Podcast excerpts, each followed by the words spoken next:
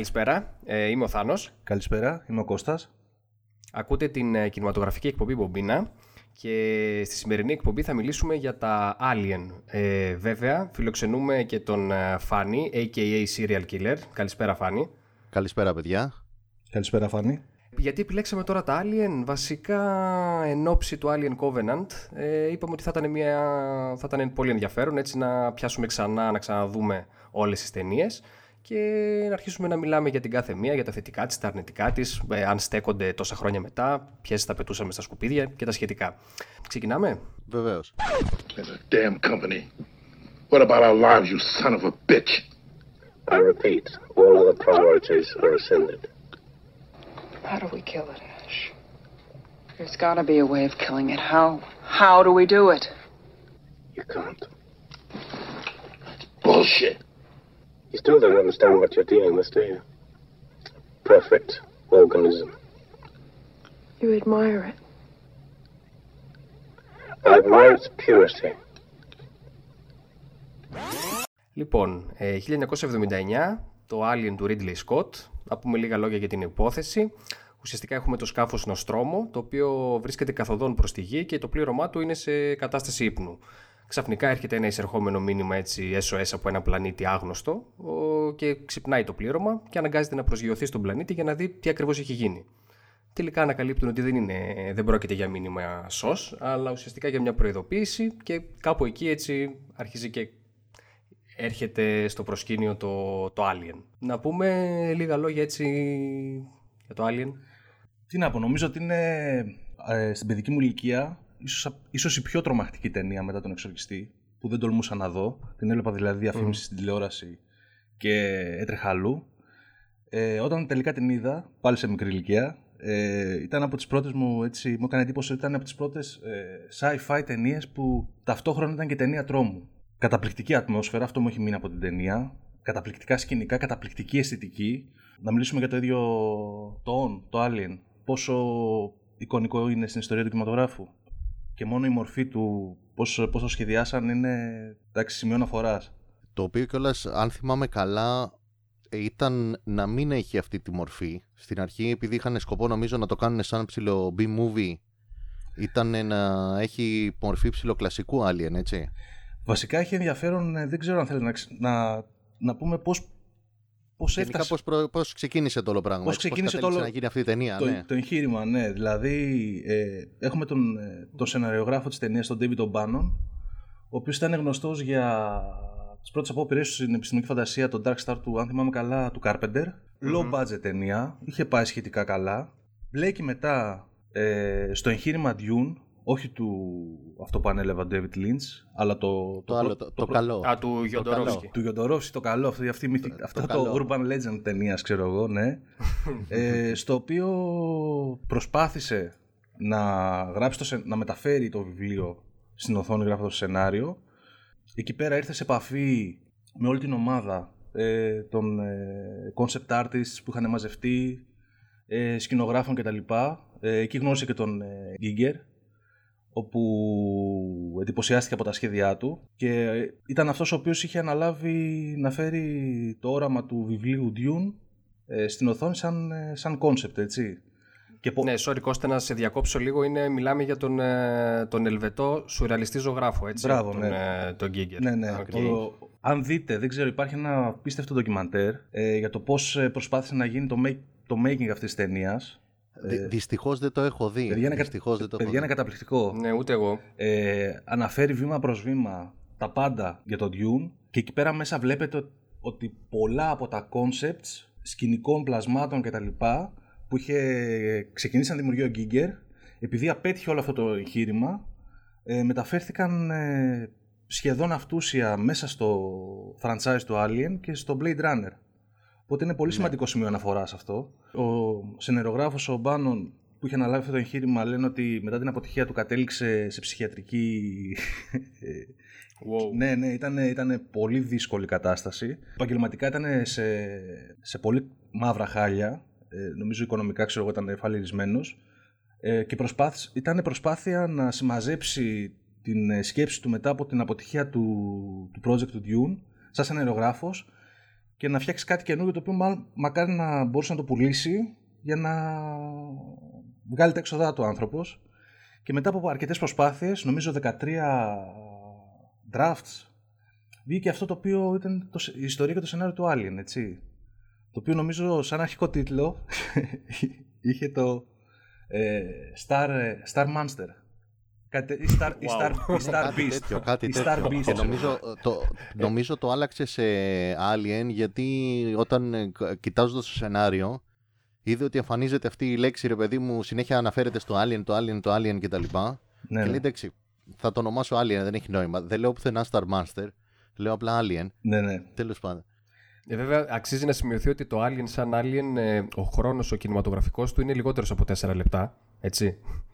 Ναι. Μα αυτό είναι το ωραίο για μένα. Είναι από αυτά Ακριβώς. τα, τα ωραία και τα διαφορετικά που έφερε το Alien σε, στο Hollywood όταν βγήκε. Πέρα δηλαδή από το space horror, το genre, έκανε και προσέφερε και ένα νέο είδος τρόμου, έτσι. Ναι, σίγουρα. Και ε, έχει έναν ομό ρεαλισμό. Βλέπουμε, ξέρω εγώ, αντί για φαντεζή, διαστημικά σκάφη, περιπέτειες, ξέρω εγώ, βλέπουμε πολεμικά. Βλέπουμε ένα τυπικό σκάφος, ξέρω εγώ, φορτηγό, σαν φορτηγό πλοίο που μεταφέρει... Πι- πιστεύω αυτό δεν είχε ξανά. Δηλαδή ήταν ε, Ναι. σχετικά καινούρια μόδα τότε στο Hollywood. Δηλαδή ήταν κάτι το οποίο είχε ψιλοξεκινήσει και το Star Wars, ψιλοέκανε μάλλον και το Star Wars και το έκανε και το Alien. Το να κάνουν δηλαδή διαστημόπλια τα οποία φαίνονται σαν να κάποιος έχει ζήσει ας πούμε πάνω τους και να μην είναι αυτοί οι οι πτάμενοι δίσκοι που ξέραμε μέχρι τότε.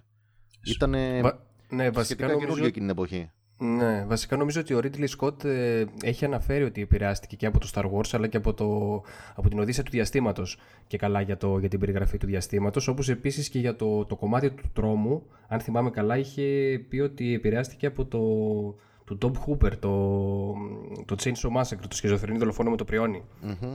Τώρα που το λες μπορώ να Ε, σκεφτώ μια, έτσι. μίξη ουσιαστικά, Ναι, ναι. μια μίξη ουσιαστικά έτσι αυτών των, των ταινιών. Και, ο- και, και όντως γενικά σε, σε διάφορες σεκάνς ε, στο διάστημα που έδειχνε το πώς ε, ε, κινούνται και λειτουργούν τα, το, κινείται και λειτουργείται το διαστημόπλιο μου θύμισε πραγματικά ο τρόπος που ήταν γυρισμένο αρκετές φορές το ρεαλισμό της ε, Οδύσσιας του διαστήματος. Σε αντίθεση, Συμφωνώ. ναι. Σε αντίθεση με κάτι πιο sci-fi αλλά fantasy παραμύθια όπως το, το Star Wars. Εντάξει, μιλάμε τώρα για τελείως διαφορετικά. Ναι, Ναι, το ναι. ένα είναι space opera και αυτό είναι ας πούμε σκληρή επιστημονική φαντασία. Ναι. Ε, πάντως στο Alien ε, νομίζω κιόλας ότι ένας από τους λόγους που είχαν πάρει αυτή τη μορφή τα εσωτερικά τα σκηνικά τουλάχιστον ήταν και θέμα budget γιατί πιάνανε νομίζω ότι βρίσκανε πιάνανε σωλήνες ας πούμε από παλιατζίτικα και τέτοια και τα βάζανε για να φτιάξουν το εσωτερικό του διαστημοπλοίου. Έπαιξε λίγο ρόλο και αυτό και έδωσε και σε πολύ μεγάλο βαθμό αυτό τον ωμό ρεαλισμό. Έτσι. Και νομίζω κιόλας ότι ήθελε κιόλας ο, ο Ridley Scott να το κάνει να παρουσιάσει ουσιαστικά ότι μιλάμε για φορτηγατζίδες στο διάστημα, που αυτό ήταν, έτσι. Ακριβώς, ακριβώς. Νομίζω ότι το Ναι, ναι, ναι, ναι. μεταφέρει ένα ρεαλιστικό concept που γνωρίζεις από την κανονική σου ζωή, ρε παιδί μου. Ένα φορτηγό πλοίο και πώς μέσα το πλήρωμα ε, συνεργάζεται σε, στο μέλλον, ρε παιδί μου. Ε, το οποίο και αυτό μου έκανε πολύ εντύπωση. Δηλαδή, μου, με έκανε να νιώσω, να, να ταυτιστώ περισσότερο με τους χαρακτήρες. Δηλαδή, Μμμ. ένιωθα, ξέρω εγώ, ότι ο Τάδε είναι μηχανικός στο κάτω deck. Ότι ο Τάδε όντως είναι, ξέρω εγώ, ο πλοίαρχος. Ότι ο άλλος, ξέρω εγώ, είναι υπεύθυνο, η άλλη είναι υπεύθυνη για την ασφάλεια του πλοίου κτλ. Και μεταξύ τους, ξέρω εγώ, ε, ατάκες, ε, είναι σαν να παρακολουθώ μια ταινία σε πλήρωμα σε κανονικό καράβι. Ακριβώς πάντως αυτό τώρα που είπες, το, το Ατάκες, με, με φέρνει και εμένα λίγο στο να πω για μια κριτική που έχω για την ταινία από την καλή άποψη. Ότι μου είχε κάνει πολύ μεγάλη εντύπωση το Alien το 1 οι χαρακτήρες και η φυσικότητά τους. Ο τρόπος δηλαδή με τον οποίο σου φαίνονται άνθρωποι με σάρκα, σάρκα και οστά και άνθρωποι τους οποίους μπορείς να καταλάβεις ποιοι είναι και ποια είναι η προσωπικότητά τους μέσα στα πρώτα πέντε λεπτά της ταινίας και σου φαίνονται απόλυτα ρεαλιστικοί άνθρωποι που θα τους συναντούσες και στην καθημερινή σου ζωή εδώ πέρα. Το οποίο δεν ξέρω σε τι βαθμό υπήρχε σ- στα υπόλοιπα Alien. Και είναι επίσης, ναι, συμφωνώ και εγώ και επίσης είναι και πολύ σημαντικό το ότι ε, σε κάνει να δένεσαι με αυτούς και επειδή πραγματικά all bets are off κατά τη διάρκεια της ταινίας, δεν ξέρεις ε, ποιος θα μείνει, ποιος θα φύγει. Ε, κρέμεσαι ουσιαστικά, έχεις την αγωνία. Και φαντάζομαι πόσο μάλλον ότι για εκείνους που το είδαν εκείνη την εποχή, που δεν ξέρανε ότι θα επακολουθήσει και sequel και τα σχετικά, ε, ότι καθώς το Alien ξεπαστρέφει έναν έναν, νομίζω θα, ήταν, θα γιγαντωνόταν η, η ένταση και η αγωνία, η αγωνία γενικότερα. Νομίζω ότι χτύπησε on the spot το Φάνης. Επιβεβαιώνεται μέσα στα πρώτα λεπτά της ταινίας με το που ξυπνάνε ε, οι επιβάτες και βρίσκονται μέσα στην τραπεζαρία για να πάρουν το πρωινό τους και αρχίζουν και συνδιαλέγονται. Έχεις πιστέψει ότι είναι πραγματικοί χαρακτήρες. Δηλαδή με το που ξεκινάνε οι κατώτεροι στην κλίμακα να, να μιλάνε για τα ποσοστά τους και ότι πρέπει να πληρωθούν παραπάνω. Καλά, αυτή, ναι. για, για, μένα, για μένα αυτή είναι το Ναι, ναι. νούμερο ένα παράδειγμα. Δηλαδή ε, Ισχύει. ε, ε, ε, ανθρώπων, ε, χαρακτήρων σε, σε ταινία και τέτοιου είδους, σε σύγκριση τουλάχιστον με τα υπόλοιπα Alien, έτσι. Χαρακτήρων οι οποίοι σου φαίνονται ότι έχουν ακριβώς σάρκα και οστά. Βέβαια, αυτό δεν ήταν μόνο ότι ήταν άποψη του Ridley Scott. Δηλαδή για το Alien το ένα νομίζω ότι ήρθαν και έδεσαν πάρα πολλά στοιχεία. Ήρθε και έδεσε καταρχάς το ότι γυρίστηκε την εποχή που γυρίστηκε, που γενικά υπήρχε μια τάση στον κινηματογράφο για έναν τέτοιο είδους ρεαλισμό στους διαλόγους και στην παρουσίαση χαρακτήρων, πέρα από κάποια πιο γραφικά. Αλλά υπήρχε και αυτή η τάση. Δηλαδή, κολλάνε πάρα πολλά στο Alien, τα οποία δεν, θα- δεν υπήρξαν στα επόμενα γιατί βρυσ- γυρίστηκαν σε διαφορετικές εποχές του κινηματογράφου. Αυτός ο ρεαλισμός, το είδος του μοντάζ, πάρα πολλά τέτοια στοιχεία. Δεν ξέρω αν συμφωνείτε κι εσείς. Ε, ναι, συμφωνώ, συμφωνώ απόλυτα. Ναι, ναι, και εγώ συμφωνώ. Είναι γενικά και η εποχή, αυτό που λες Φάνη, ε, και κινηματογραφικά η μετάβαση από εποχή μιας πιο αθώας ε, κατάστασης των 60s ή των 50s ξέρω εγώ, στα τέλη των 70s που, που πά σε κάτι πιο κοινικό, πιο ρεαλιστικό, πιο πρακτικό, πιο ομά ρεαλιστικό. Ε, Ναι, δηλαδή βλέπεις, ας πούμε, το Raging Bull, βλέπεις τέτοια πράγματα και β- εγώ βλέπω απόϊχους αυτού του στυλ παρουσίασης. Ότι βρίσκεσαι στο σαλόνι του άλλου. ναι, ναι. Ότι βρίσκεσαι, ξέρεις, στο γραφείο του άλλου και τον ακούς να μιλάει. Ότι βρίσκεσαι μέσα στη, που λέω λόγος στην τουαλέτα του άλλου. Εδώ βρισκόσου μέσα στο διαστημόπλαιο. Και έβλεπες ανθρώπους καθημερινούς τελείως. Δεν προσπαθούσαν να παρουσιάσει δηλαδή ούτε αρχέτυπα ούτε τέτοια. Κανον, Κανονικούς ανθρώπους. Ναι, και νομίζω ότι δεν θα ήταν και υπερβολή να πούμε ότι αποτελεί και μια ταινία έτσι, σημείο αναφοράς για το είδος. Δεν ξέρω Ναι. αν πιο πριν υπήρχε κάτι αντίστοιχο. Όχι. Εγώ τουλάχιστον από ό,τι ξέρω, όχι. Δεν ξέρω αν Ναι. έχετε κάτι ανάλογο να. Και μια που λέμε για τους χαρακτήρες, να μιλήσουμε και πιο συγκεκριμένα λίγο για την ε, Sigourney Weaver, η οποία παίζει την, ε, μμμ. τη Ripley σαν πρωταγωνίστρια. Και αυτός ρόλος σταθμός για, την, ε, για να ναι, θέλει- και επίσης action ρόλος ναι, θε, θηλυκού γένους. Οκ, πολύ μπροστά για την εποχή. Για, όχι μόνο για την εποχή, νομίζω και για σήμερα γενικά είναι... Ε, σήμερα έχει αρχίσει λίγο νομίζω να γίνεται πιο έτσι, τώρα ειδικά και με το Star Wars και τα σχετικά, έχει αρχίσει και γίνεται λίγο πιο της μόδας. Αυτό, Αλλά για εκείνη την εποχή νομίζω ότι ήταν πρωτοποριακό. εμένα εκείνης της εποχής, ακόμα και για σήμερα, μου φαίνεται πιο αυθεντικό.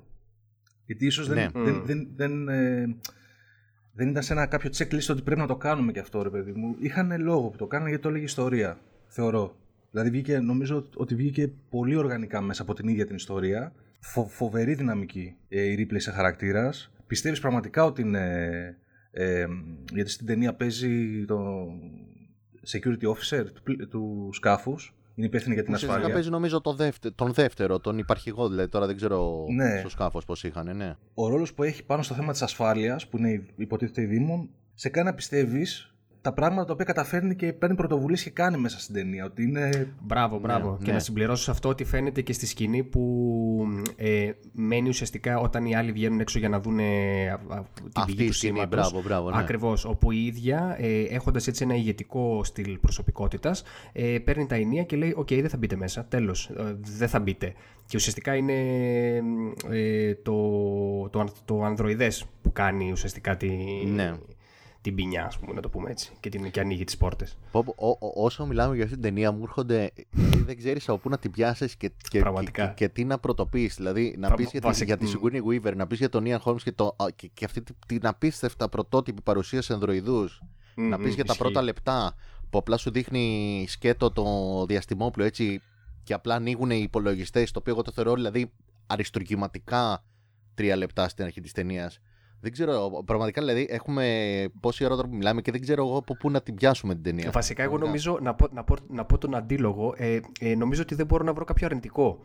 Δηλαδή, κάτι που να με χάλασε. Να πω ότι, Ω, ναι, ρε παιδιά, εντάξει, καλά τα λέμε, αλλά εκεί όμως ξέρω εγώ αυτό δεν, δεν, δεν κολούσε. Ναι, στην πραγματικά, ταινία. πραγματικά, πραγματικά. Εγώ ήθελα να σας ρωτήσω, παιδιά, λίγο του πώς προσεγγίζουν το εξωγήινο σκάφος και πώς ξετυλίγεται αυτή. Πώς σας φάνηκε. Εγώ δηλαδή που το έχω δει τόσες φορές και το ξαναείδα πρόσφατα, πάλι μου είπε στο σαγόνι. Ναι, ναι, βλέ, βλέποντας, βλέποντας αυτή τη σκηνή και αυτές τις σκηνές, ε, δηλαδή εγώ δεν μπορώ να πιστέψω ότι δεν υπήρχε παρόμοιο ζάνρ στον κινηματογράφο πριν από αυτό. Είναι, είναι τρομερό, το, σκε- το, το βλέπω και λέω πώς τους ήρθε να τα γυρίσουν έτσι χωρίς να έχουν κάτι α- αντίστοιχο, έχοντας την, αυτή την εικόνα των 60 στο μυαλό τους τέλος πάντων μέχρι τότε, του TST ταινία επιστημονικής φαντασίας και του, το, του TST φτιάχνω suspense και τα λοιπά. Δεν ξέρω, που μου φαίνεται απίθανο, απίστευτο το κατάφεραν αυτό το πράγμα. Ε, εγώ θεωρώ και κ- κομβικό σημείο. Όντως επιλέχθηκε ο σενερογράφος ταινίας, ο Μπάνον, με την προηγούμενη συνεργασία που είχε στο, στο αποτυχημένο Dune με τον Giger. Αυτό τον πρότεινε στο Ridley Scott, ότι δες τον λίγο σαν concept artist. Νομ- νομίζω ήταν μια ζωγραφιά που είχε κάνει, ένα έργο που είχε κάνει ο Γκίγκερ, έτσι, στο οποίο είναι σχεδόν αυτούσιο. Το είχα δει παλιότερα. Ένα έργο στο οποίο φαίνεται το άλλο είναι σχεδόν αυτούσιο, όπως μεταφέρθηκε στην ταινία. Τώρα δεν ξέρω να Ε, το. ναι, βασικά έχω την εντύπωση ότι στα πρωτότυπα σχέδια ο Γκίγκερ το είχε με μάτια το Alien. Ναι. Και απλά μετά επέμεινε, βέβαια μετά το άλλαξε ο ίδιος στην ταινία και είπε ότι να μην έχει για να φαίνεται έτσι πιο, πιο απειλητικό, πιο άκαρδο, πιο, πιο ψυχρό ας πούμε. Και, γε- και γενικά τα concepts του Giger είναι και στο, μετα, μεταφέρονται και στο, στο ίδιο το εξωγήινο διαστημόπλιο. Μπράβο και, στα, και στον πλανήτη, στον Στο- στο πλάνο. LV426. Στα- Στο εσωτερικό του, το οποίο γενικά Ναι, καλά, παντού. ναι, ναι. σε σοκάρει, γιατί είναι κάτι το οποίο λες, Μμμ, ε, νιώθεις μμμ. ότι μπαίνεις σε, σε οργανική φωλιά από πλάσματα, ξέρω, και όχι σε διαστημόπλιο. Δεν μπορείς να το, πεις- να το χωρέσει ο νου σου, ξέρω, γιατί ίσως αυτό είναι που λέει και ο Φάνης, ότι δεν είχε ξαναγίνει κάτι τέτοιο. Ακόμα και εξωγήινο ήταν το διαστημόπλιο, περίμενες να μπεις μέσα σε ένα υπτάμενο δίσκο, σε ένα σκάφος τέλος πάντων, και εκεί πέρα μπαίνεις σε κάτι το οποίο θυμίζει, ξέρω, εγώ, σφυκοφολιά. Ή Δεν ξέρω γενικά αν είχε ξαναδοθεί τόση μεγάλη προτεραιότητα, δηλαδή να είχε δοθεί σχεδόν ρόλος πρωταγωνιστικός στον ε, σχεδιαστή, στο πώς είναι τα εσωτερικά ε, μιας ε, τέτοιου είδους ταινίας. Ε, ο, ο χαρακτήρας της, τέλος πάντων, των σκηνικών τον έχουν αποκτήσει μια δικιά τους προσωπικότητα τελείως και να παίζουν τόσο σημαντικό ρόλο. Δεν ξέρω αν αν είχε υπάρξει παρόμοιο παράδειγμα πιο πριν. Πριν τουλάχιστον το επιχειρηθεί να γίνει αυτό το πράγμα στο Dune, έτσι. Ναι, Ε, νομι- νομίζω ότι σε ταινία επιστημονικής φαντασίας δεν υπήρχε. Τώρα σίγουρα εντάξει, υπάρχουν ε, άλλοι σκηνοθέτες που δίνουν μεγάλο ρόλο στο, στο σκηνικό. Που ουσιαστικά Ναι, μιλάει εντάξει. το σκηνικό και Ναι. όχι οι πρωταγωνιστές, αλλά μιλάμε τώρα για ξέρω εγώ, ε, Ευρωπαίους σκηνοθέτες και διαφορετικού Ναι, είδους... του, ε, τουλάχιστον σε χολιγουντιανή παραγωγή, ναι. Ναι, σε, ναι, σε χολουδιανού σίγουρα όχι. ναι, Λογικά. Ναι, και είναι και ενδιαφέρον η επιμονή, εντάξει, ίσως είναι και το στυλ του Γκίγκερ γενικά στα, στα έργα του. Που έτσι έχουν οργα- οργανική χρειά, δηλαδή βλέπεις πινάκες και νομίζω ότι βλέπεις ε, εσωτερικό ανθρώπινου σώματος. Βλέπεις, ξέρω εγώ, φαλικά σχήματα, γενε- ε, σχήματα που θυμίζουν γενετικά όργανα. Το, Νομίζω τον άφησε τελείως ελεύθερο να τα μεταφέρει αυτά ο, στο, στο Alien, ο Ridley Scott, του έδειξε απίστευτη εμπιστοσύνη. Και δεν ξέρω αν αυτό επηρέασε γενικά και το υποσυνείδητο στην ταινία, δηλαδή τα concepts του Giger που τα έβλεπα στα σκηνικά, μου χτυπούσαν κατευθείαν καμπανάκι πίσω με το, με το θέμα της βιολογίας όλης αυτής του πλάσματος. Το πώς... ε, Και κολλ- κολλάει και με την προσωπικότητά του, έτσι. Γιατί είναι κάτι τελείως οργανικό και κάτι τελείως ενστικτώδες ουσιαστικά το Alien, τουλάχιστον στο- στην πρώτη ταινία, έτσι. Ακριβώς, ναι. Ε, με το όλο concept του, του πώς ε, αναπαράγεται, πώς χρησιμοποιεί τον ξενιστή. Ε, και δεν ξέρω μετά σε άλλες σκηνές, π.χ. Ε, με το, σε μια σκηνή που παλεύει η Sigourney Weaver με το Android, τον Ian Holm, μέχρι, και, μέχρι και εκεί πέρα σαν να πέρασε υποσυνείδητα η σεξουαλικότητα του all concept. Πίσω στο, στο background υπάρχουν γυμνές φωτογραφίες από γυναίκες. Ε, ναι, ναι, ναι, ναι, και, όντως και, φέρνει τη, και προς τη αυτό λύγει το ένα πράγμα, περιοδικό ναι. σε σχήμα πάλι φαλικό και προσπαθεί να στο βάλει στο, στο στόμα, έτσι, για να Ναι. την πνίξει. Δηλαδή, ε, συνεχώς τέτοια υποσυνείδητα χτυπήματα σε αρκετά σημεία ε, στην ταινία. Ναι, συμφωνώ. Ε, πάντως, ε, ακόμα και, οργανικό, και η οργανική μορφή του ίδιου του ανδροειδούς που είναι ο, ο Ian Holmes είναι, έχει και αυτή επηρεαστεί πιστεύω από την όλη αυτή η νοοτροπία. Σίγουρα πάντως αυτό, αυτό το πράγμα ήταν εμποτισμένο σε όλη την ταινία. Σίγουρα τους έχει επηρεάσει, δεν υπάρχει περίπτωση. Φαίνεται, κάνει μπάμα αυτό, ναι. Ε, ναι, λοιπόν, να δώσουμε τώρα και λίγα έτσι τρίβια. Νομίζω ότι ναι, θα μπορούσαμε ίσως και να αφήσουμε και ένα ολόκληρο podcast για το Alien. Δηλαδή, εντάξει, πραγματικά είναι, είναι τόσο εξαιρετικό. Α, αν επιτρέ... Να συμπληρώσω λίγο απλά για το, Ναι. μόνο για τη Sigourney Weaver που είπαμε. Μμμ. ότι εμένα τουλάχιστον μου άρεσε πάρα πολύ σε αυτή την ταινία το γεγονός ότι τουλάχιστον προσωπικά, προσπαθώντα να τη δω ουδέτερα σαν να μην την έχω ξαναδεί, έτσι. Δηλαδή, σαν να ήμουν ένας θεατής εκείνης της εποχής, δεν φαίνεται από την αρχή της ταινίας ότι αυτή θα είναι η πρωταγωνίστρια. Η τελική πρωταγωνίστρια. Δηλαδή, δίνεται σχετικά ίδιος χρόνος σε όλους τους. Σε όλους τους πώς να το πω τώρα, στους επιβάτες, στο πληρωμα του Ναι, ναι, ναι. Νοστρόμου και δεν καταλαβαίνεις από την αρχή ότι θα καταλήξει αυτή να είναι η μόνη και θα μείνει να πολεμάει. Δηλαδή το έφερε πολύ αριστοτεχνικά το όλο πράγμα. Ναι, ναι. Κατ' εμέ. Συμ- συμφωνώ. Συμφωνώ και επίσης αυτό ε- ε- έδρασε και καλά και προς τους θεατές που της εποχής, φαντάζομαι, που επειδή δεν ξέρανε τελικά τι θα γίνει, σου λέει εντάξει, μπορεί να πεθάνει οποιοδήποτε. Ακριβώς. Βασικά, σου, σου έδωσε να καταλάβεις, προέκυψε να είναι πρωταγωνίστρια ε, από το σενάριο, χάρη στις επιλογές που κάνει κατά τη διάρκεια της ταινίας και στο χαρακτήρα της, το οποίο όμως σου φαίνεται σιγά σιγά. Δηλαδή, σε άλλες ταινίες Ναι, θα, θα σου ναι, παρουσίαζαν την αρχή, θα σου λέγε Εγώ, συνεργογράφο, έχω επιλέξει αυτό το άτομο να είναι Ναι, ο ναι. πρωταγωνιστής. Ξέρεις από την αρχή, εσύ καταλαβαίνεις ότι αυτός ο πρωταγωνιστής θα ζήσει. Δεν είναι απαραίτητο έχει κάτι καλύτερο, ότι έχει κάτι καλύτερο από τους υπόλοιπους, σαν χαρακτήρας, σαν προσωπικότητα ή κάτι τέτοιο. Ναι, ναι, ναι. ναι. Σε αυτή την ταινία φαινόταν πάρα πολύ αυτό το πράγμα. Γινόταν πάρα πολύ ναι. ομαλά η μετάβασή της, ας πούμε, σε μοναδικό επιζώντα και εν τέλει πρωταγωνίστρια, έτσι. Ναι, βέβαια, εγώ θα ήθελα να προσθέσω ότι ε, ε, όλη αυτή η εξέλιξη της προσωπικότητας της, ε, του χαρακτήρα, της Ripley, ε, γίνεται και καθ' όλη τη διάρκεια και των υπολείπων Alien. Ε, Δηλαδή αυτό που βλέπεις στο 2 και αυτό που βλέπεις στο 3, καλά θα τα πούμε βέβαια και, και πιο μετά, ε, χτίζεται σιγά σιγά, δηλαδή δεν είναι ένας ήρωας. Ε, εξελίσσεται και φυσικά ε, βοηθάει και πάρα πολύ και η υποκριτική ε, ικανότητα της ε, Ναι, Sigourney ναι. Weaver, που μάλιστα ας πούμε στο Alien 2 ήταν υποψήφια και για Oscar. Ναι. Ε, σημαντικό και αυτό έτσι για action ηρωίδα να φτάνει στα Όσκαρ. Οκ. Εντάξει, ε, πάντως όντως το Alien για μένα αυτό είναι, τ- τώρα αν είναι να περάσουμε και στα trivia, είναι ένα, μια ταινία που πραγματικά μπορείς να αφιερώσεις σε ένα ολόκληρο podcast. Μμ, Έχει ακριβώς. α, απίστευτες στιγμές μέσα. Ο, όλο μου έρχονται τώρα, θυμήθηκα ας πούμε μόλις στο τέλος, που η σκηνή που κάθεται και τραγουδάει, ενώ κάνει ό,τι κάνει τέλος πάντων. Ναι, ναι. Ναι, ναι, εντάξει, τι να Δεν πεις. δε, δε, δε, δε, Οκ. δεν- δεν- πού να την πρωτοπιάσεις. Ε, βασικά να πούμε ότι το original cut της ταινίας ήταν 3 ώρες και 12 λεπτά. Ε, οκ, Φυσιολογικό. οπότε φανταστείτε τι είχε Αναμενόμενο. μέσα, έτσι, ναι. Οκ, και βέβαια στη μορφή που βγήκε το 79 λι- ήταν, κρατούσε λίγο λιγότερο από δύο ώρες. Ε, επίσης η σκηνή που ξεπετάγεται το Alien από το στέρνο γυρίστηκε με μία, σε μία λήψη, αλλά με τέσσερις κάμερες. Ε, Επίσης, ε, για την κατασκευή του σαγονιού του Alien χρησιμοποιήθηκαν. Μαντέψτε τι μπορεί να χρησιμοποιήθηκε. Είναι λίγο tricky και ύπουλο. Ω, δεν έχω Τα, ιδέα. τανάλιες, ξέρω εγώ. Οκ, κομμένα προφυλακτικά. Έτσι. Εντάξει, δεν ξέρω. Ίσως ότι υπήρξε ένα ασυνείδητο έτσι, μια, ένα υποσυνείδητο μήνυμα των κατασκευαστών ότι θα τους ε, απαυτώσει όλους κανονικά το Alien. Για πάλι, πάλι σεξουαλικό υποσυνείδητο. Πάλι σεξουαλικό, μπράβο, στην αυτό ταινία. ακριβώς.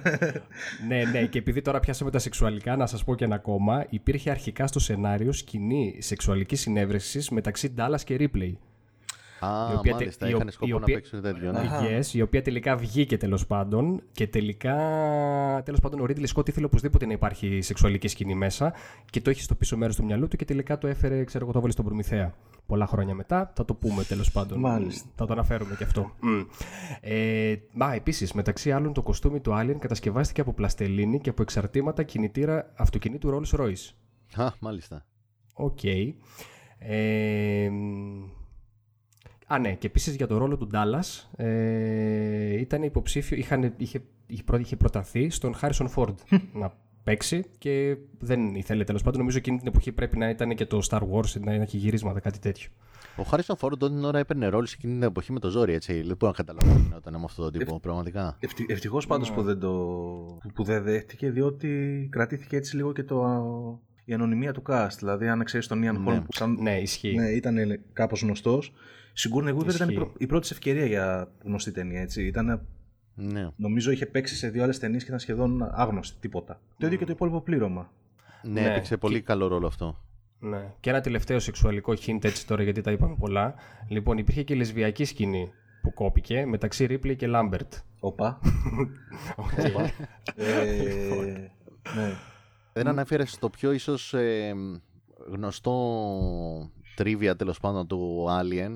Είναι η σκηνή με το που βγαίνει το Alien από την ε, κοιλιά του John Hurt Αχα. που ο Ridley Scott δεν είχε Α, ναι. προειδοποιήσει τους το cast το τι ακριβώς θα γίνει Μμμ. και απλά στεκόντουσαν εκεί μπροστά στον, στον, στον John Hurt και έσκασε το Alien, πετάχτηκε πόσα αίματα πετάχτηκαν και η Βερόνικα Cartwright κιόλας τρόμαξε τόσο πολύ. Τα ουρλιαχτά της που, βλέπετε στην, που βλέπεις στην ταινία είναι αληθινά ουρλιαχτά γιατί τα είχε παίξει. Όλων οι αντιδράσεις βασικά είναι αληθινές. Μμμ. Και μάλιστα off camera η Veronica Cartwright- Cartwright ε, τρόμαξε τόσο πολύ που έπεσε και κάτω και άρχισε να κλαίει. Δηλαδή έφυγε πίσω, έχασε την ισορροπία της, έπεσε κάτω, έγινε της μουρλής στο όλο σκηνικό. Οκ, ναι, πολύ σημαντικό. Πολύ σημαντικό trivia. Α, Ήθελε και να το, ότι, ουσιαστικά- Μμ. και, και το ότι τα εντόσθια του Ian Holm όταν φαίνονται σαν ε, ρομπότ είναι μακαρόνια. Wow, OK. Ναι. Φαντάζομαι. και, το, και, το, όχι- και το λευκό που τρέχει είναι Ε, από δεν την το φάγανε καρμπονάρα. Δεν Ε, ναι, ξέρω. φαντα, μπράβο, ναι, φαντάζομαι καρμπονάρα, όχι Κρέμα γάλακτος, κόκκινη καρμπο- σάλτσα. Έτσι είναι, με κρέμα γάλακτος. Ναι, δεν ξέρω αν είχε και μπέικον. Δεν ξέρω, αλλά όντως είχαν βάλει μακαρόνια.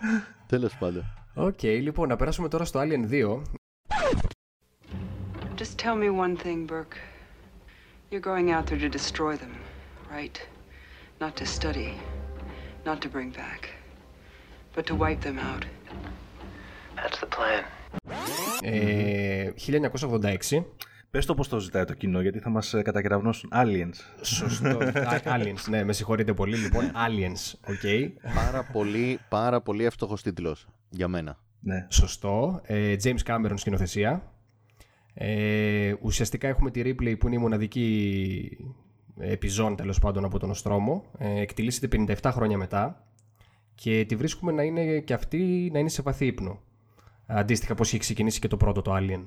Ε, τελικά τέλος πάντων ε, είναι στην πορεία προς τη γη αλλά ουσιαστικά τη βρίσκουν, την περιθάλπτουν τέλος πάντων μια ομάδα ε, η οποία της λέει ότι εκείνος ο πλανήτης όπου είχαν βρεθεί τα alien και τα σχετικά ότι πλέον κατοικείται και ότι δεν υπάρχει κανένα πρόβλημα τέλος πάντων. Υπάρχει απικία εκεί και όλα βαίνουν καλά. Καθώς η Ripley δηλαδή προσπαθεί να τους ε, πει ότι ε, να πάνε ξέρω εγώ να κάνουν κάτι γι' αυτό ε, Τέλος πάντων, τελικά χάνεται η επικοινωνία με την απικία και ουσιαστικά υπάρχουν ε, Αμερικάνοι πεζοναύτες όπου παίρνουν και τη Ripley για βοήθεια και πάνε στο πλανήτη και γίνεται. Οκ, ναι, γίνεται. Ναι, της κολάσεως. ε, λοιπόν, ξεκινήστε. Να επιχειρήσω εγώ. Ε, Πάμε. Ο- Ό,τι θέλεις.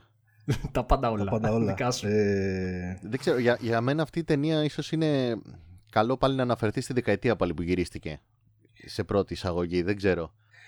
θεωρώ ότι είναι καθαρά ταινία, ναι, 80s, αλλά νομίζω ότι είναι και Μμμ. καθαρά ταινία Cameron.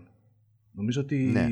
Ναι, βάζοντας ναι, και ναι. χέρι και στο σενάριο και στη σκηνοθεσία και γενικά στην προετοιμασία του όλου κόσμου της δεύτερης ταινίας, δηλαδή είχε άποψη όπως έχει όπως ξέρουμε για τις υπόλοιπες μεταγενέστερες ταινίες του, για τα πάντα έτσι, για το τι όπλα θα χρησιμοποιηθούν, πώς, τι μορφή θα έχουν, ε, ναι, ναι. Είχε, είχε ένα μεράκι τέτοιο κάμερα. ναι, το, τα όπλα έχουν, πήραν μήνες για να κατασκευαστούν ε, φουτουριστικά όπλα από κανονικά όπλα και να δουλεύουν κιόλας με άσφαιρα.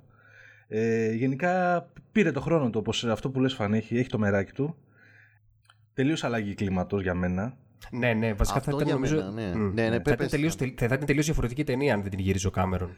Νομίζω ότι άμα δεν την είχε γυρίσει ο Κάμερον θα είχαν πέσει στην κλασική παγίδα που πέφτουν οι περισσότεροι. Ήταν πολύ έξω από μέρο του που είπε: OK, δεν θα γυρίσω απλά ένα sequel στο οποίο θα είναι άλλη μια φορά το ίδιο πράγμα με, το πρώτο, με την πρώτη ταινία. Θα πάω σε έναν τελείως διαφορετικό δρόμο και μάλιστα ουσιαστικά θα αλλάξω σχεδόν genre, έτσι. Σχεδόν. Νομίζω αυτή ήταν έξυπνη επιλογή των, των παραγωγών. Δηλαδή πράγματα που βλέπουμε τη σήμερα ημέρα που διαλέγουν ε, στο ίδιο σάγκα διαφορετικούς σκηνοθέτες για να φέρουν κάτι φρέσκο και να μην κουράσουν. Το κάνανε εκείνη την εποχή πρωτο, ε, πρωτοποριακά η παραγωγή λέγοντας ότι έλα Κάμερον και δώσε το δικό σου στίγμα. Ναι, πρέπει να του Εντάξει, δώσουν βέβαια. δημιουργική ελευθερία βασικά. Ναι. Γιατί, ναι, δηλαδή δεν του είπαν ότι, ξέρω εγώ, πάτησε πάνω σε αυτά που δουλέψανε και κάνει μια ταινία. Ε, του είπαν, οκ, φτιάξε μια δικιά σου ταινία.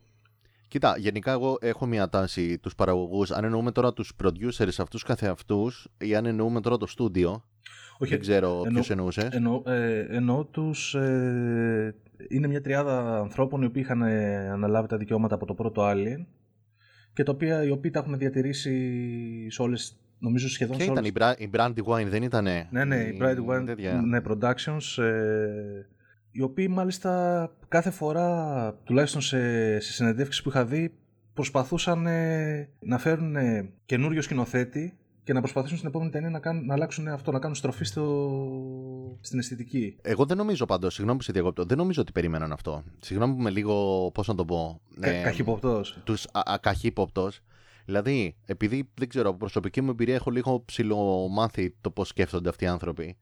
Πιστεύω ότι άλλο περίμεναν και ευτυχώς και για αυτούς και για εμά και για όλους, άλλο τους βγήκε. Δηλαδή, πώς μπορώ εγώ να μαντέψω τέλος πάντων το όλο το σκεπτικό. Έχεις έναν Κάμερον ο οποίος έχει γράψει το Terminator το 1. Εσύ θέλεις, σου λέω τώρα worst case σενάριο, έτσι. Θέλεις να κάνεις ένα sequel το οποίο είναι κλασικό sequel. Έχεις ένα Κάμερον που έχει γράψει το Terminator το 1. Βλέπεις ότι είναι καλός στο να φτιάχνει κάτι στο οποίο είναι ένα solo τρομακτικό πράγμα όπως είναι το Terminator και κυνηγάει κόσμο. Και λες, αυτός είναι κιόλας τώρα το καυτό όνομα στο Hollywood αυτή την εποχή. Θα τον πάρω γιατί μου κολλάει. Φτια- Γράφει επιστημονική φαντασία και είναι καλό στο να κάνει τρομακτικούς τύπους. Άμα έκανε έναν ε, bodybuilder να φαίνεται τρομακτικός, θα μπορεί να κάνει και ένα alien. Νομίζω ότι με αυτό το σκεπτικό παίζει να τον πήρανε και ο Κάμερον ακολούθησε μια πορεία τελείως διαφορετική από αυτή που περίμεναν ότι θα ακολουθούσε. Ε, τουλάχιστον δεν ξέρω. Εγώ το πετάω έτσι σαν πιθανότητα, έτσι. Ναι, πάντως σίγουρα έχει και... Ναι, δεν είναι, δεν είναι απίθανο. Δεν είναι απίθανο. Οκ, Πάντως, προφανώς. ή ίσως τότε μάθανε και από εκεί και κάνανε και αντίστοιχα πειράματα στα μεθεπόμενα, γιατί αλλάξαν και εκεί τελείως ε, τιμόνι και ύφος. Πολύ στρατόκαυλο το δεύτερο, αλλά με την καλή, Ναι. έννοια, με την καλή έννοια. Δηλαδή σκεφτόμουν ότι έχει, πρέπει να έχει ένα ιδιαίτερο χάρισμα ο Κάμερον να κρατάει ισορροπίες σε τέτοιου είδους ε, περιπέτειες. Η, η, η ισορροπία μεταξύ σοβαρότητας και γραφικότητας για μένα. Ναι, Που δεν ξέρω αν ήταν η θελημένη ή ήταν κατά λάθος, αλλά δεν ξέρω ότι έχουν μια γραφικότητα, την έχουν έτσι οι πεζοναύτες. σίγουρα. Αλλά παρόλα αυτά, ενώ έχεις δει αμέτρητες ε, άλλες ε, εκδοχές σε ταινίες που φαίνονται τόσο generic που θα βαριώσουν, ξέρω εγώ, στο μεγαλύτερο μέρος ε, του φιλμ, εδώ πέρα σε τραβάει και δένει. Και, Ναι, ναι, ναι. και ταυτόχρονα, παρόλο που έχεις ένα τσούρμο από πεζοναύτες, Στρατοκαυλού. στρατόκαυλους και έχεις και ένα, και έχεις να πούμε, και έχεις και ένα Billy Paxton ο οποίος ξεχωρίζει πάνω από αυτούς ο, η, η κομική νότα, η τραβηγμένη των, των 80s, hey man, ξέρω εγώ κτλ. Ε, Ο, ο κλαψι... Που δεν, είναι, που, δεν είναι, που δεν είναι και μαύρος, έτσι. Σημαντικό Ναι, και αυτό. ναι, και- Να, να, Πρωτοποριακό για επισημάνω την εκείνη, ταινία. να, να επισημάνω εκείνη τη σκηνή που είναι στο dropship και κάθεται και παραμιλάει μόνος του πόση ώρα που λέει έχουμε πυράβλους, έχουμε όπλα, Ναι, έχουμε ναι, το ναι, ένα, έχουμε ναι, το άλλο. Ε, Εσύ λες και, είναι- λες και, λες και έβλεπα ή της διαφήμιση, έτσι. ναι, ναι, ναι, ναι. Ε, επίσης, επίσης σημαντικό ότι τις περισσότερες ατάκες τις, ε, ήταν ε, δικε, δικές του αυτοσχέδιες, ε, τις έβγαζε εκείνη τη στιγμή. Δεν υπήρχαν στο σενάριο. Και ειδικά, ας πούμε, το, το κλασικό που λέει και το Game over, man, game over. και, ο- και, ο- και, ο- Εντάξει, ναι, για πες. ε, θα- ε, και όμως εσύ δεν, δεν, ε, δεν έλειψε ούτε στιγμή που έσκασα χαμόγελο. Δηλαδή κάθε φορά που, ε- που έλεγε ατάκα. ναι, ναι, ναι, με- ναι, είναι ωραίος. Ένιω, ε, ένιωσα ότι είχε αυθεντικότητα, ρε, παρόλο που ήταν γραφικός. Ένιωσα ότι είχε, είχε την αυθεντικότητα της εποχής και οι ατάκες με έπιαναν. Δούλευαν, για μένα τουλάχιστον. Μμμ. Προσωπικά δεν ξέρω. Πιστεύω ότι αυτό ήταν σκεμμένο από τον Κάμερον. Όλη αυτή η γραφικότητα και αυτή η, η έπαρση που βάζει τους πεζοναύτες να δείχνουν στην αρχή της ταινίας. Γιατί υπήρχε τότε στα 80s αυτή η τάση. Σταλόνε και τα λοιπά. Και ο ίδιος ο, και ο Σβατζενέγκερ, που είχε γυρίσει νομίζω, νομίζω το 85 είχε γυρίσει και το Commando. Δηλαδή παίζανε πάρα πολλοί ταινίες όπου πηγαίνουν ε, αυτοί οι στρατόκαυλοι, οι γραφικοί της στρατόκαυλοι τέλος πάντων, και απλά βλέπεις μια ταινία στην οποία πας- πάνε και σφάζουν κόσμο. Δηλαδή ήθελε να χτίσει, νομίζω, μια προσδοκία από το κοινό ότι απλά θα δούνε τους ε, πεζοναύτες να πηγαίνουν και απλά να βλέπεις να πέφτουν δεκάδες τα alien ψόφια από τις σφαίρες τους. Και σιγά σιγά, εντάξει, στην απίστευτη αυτή σκηνή που πηγαίνουν εκεί κάτω και ουσιαστικά γίνεται ο διαμελισμός όλου του, όλης της μονάδας Ναι, ναι. ε, νομίζω ότι ήταν κάτι το οποίο δηλαδή, το κοινό εκείνης της εποχής δεν το περίμενε να το δει. Και ήταν κάτι Μμμ. σκεμμένο από τον Κάμερον. Δηλαδή ήταν, ήταν, ε, ε, ήταν, ε, δεν ξέρω αν μπορώ να το πω αυτό, ένα σχόλιο προς τη μορφή που είχε ο κινηματογράφος εκείνη την εποχή. Δεν ξέρω. Οι περιπέτειες τουλάχιστον αυτές. Ισχύει, Ναι, δεν- ισχύει, δεν είναι ισχύει. απίθανο. Σαν, σαν, σαν, σαν inside joke, ας πούμε, φάση ότι. Όχι, Σαν σχόλιο ότι εγώ δεν θα. ε, νομίζετε ότι θα σας γυρίσω μια ακόμα ταινία όπου. Όπως είναι γυρισμένα τώρα σε όλα τα 80s, όπου απλά θα πάνε οι πεζοναύτες, οι οποίοι εντάξει βρωμάνε Αμερική κιόλας, παρόλο που υποτίθεται ότι δεν είναι απαραίτητα Αμερικάνοι, και θα τα σφάξουν όλα στο διάβα τους. Έρχεστε να δείτε μια τέτοια κλασική ταινία, αλλά τελικά εγώ θα σας δείξω τη- την ταινία στην οποία βρίσκουν το δάσκαλό τους. Ουσιαστικά. να, Μμμ. Ναι, ε, αλλά επίσης δουλεύει κιόλας μέσα στην ιστορία αυτό, πέρα από το σχόλιο, ότι λες, what the fuck. Ε, έχουν πάει καλύτεροι και Ναι. ε, αποδεκατίζονται. Δηλαδή, εντάξει, δεν υπάρχει ελπίδα, έτσι. Καταρχάς, ο θεατής μην ξεχνάμε ότι είχε δει το Alien το 1. Ε, πι- πιστεύω καταρχάς ότι δεν περίμενε ότι θα δει ένα σκασμό Alien, έτσι. Είχε δει το Alien το 1 και περίμενε να δει ένα κανονικό sequel. Μμμ. Βλέπεις την ταινία ξαφνικά και γι' αυτό και φροντίζει κιόλας να επισημάνει τόσο πολύ το πόσα όπλα έχουν κτλ. Βλέπεις ένα sequel στο οποίο στα πρώτα 20 λεπτά βλέπεις ότι σκάνε με 500 όπλα. Στο Alien το 1 δεν είχε τίποτα η Sigourney Weaver. Λες δεν υπάρχει περίπτωση, εντάξει, θα το σκίσουν το Alien. Και- Ναι, ναι, ναι, ναι, και sorry που σε διακόπτω και όχι μόνο αυτό, αλλά βλέπεις και, ένα, και μεταξύ τους ατάκες του στυλ. Εντάξει, θα πάμε εκεί, θα τα σκοτώσουμε, ναι, θα ναι, ναι. γυρίσουμε και Η- δεν, η- δεν τρέχει τίποτα και τέτοια Μα είναι φάση. πολύ έντονη η έπαρση που έχουν. Είναι πάρα μ, πολύ μ. έντονη. Μμ. Ε, τώρα, εμένα μου ήρθε στο μυαλό το η σκηνή με, το, με τα ραντάρ που έχουν με την κίνηση, με τους αισθητήρες κίνησης που έρχονται από πάνω, ας πούμε, και εκεί που βλέπεις, ξέρεις, μια τελίτσα, δύο τελίτσες, τρεις, Εντάξει, τέσσερις εκεί γυρίσει. μιλάμε για κινηματογραφική Οκ. ιστορία έτσι πλέον. Ακριβώς, Δηλαδή, ακριβώς. Είναι από τα πιο τρομακτικά και απλά πράγματα που έχουν γυριστεί ποτέ. Αλλά Ναι, και φυσικά, Αλλά όχι και μύρμηρο. φυσικά εντάξει, δε- δε- δεν είναι μόνο το, το, το πολλά. Δηλαδή, νομίζω ότι το πάει και λίγο παραπέρα ο Κάμερον και σου, σου, αφ- σου μεγαλώνει, ας πούμε, το, ε, το ζάνρ, ε, βάζοντας και την Βασίλισσα. Δηλαδή, σου λέει, εντάξει, Ναι. είδατε 25.000 άλλοι, αλλά θα σας δείξω και κάτι για ακόμα. να- Εκεί είναι και η επέκταση του lore, έτσι. Δηλαδή, σε φάση. Πιθανόν ότι είχαν προβλέψει και στο πρώτο. Ότι θα υπάρξει συνέχεια. Ότι, όχι, ότι ίσως μέσα στο lore της ταινίας, παιδί μου, υπάρχει και το. Κάποιος γεννάει τα αυγά. Ή ξέρω εγώ, ξεκίνησε να γίνεται συζήτηση μεταξύ των πορωμένων της πρώτης ταινίας και να λένε, ξέρεις, σαν θεωρίες.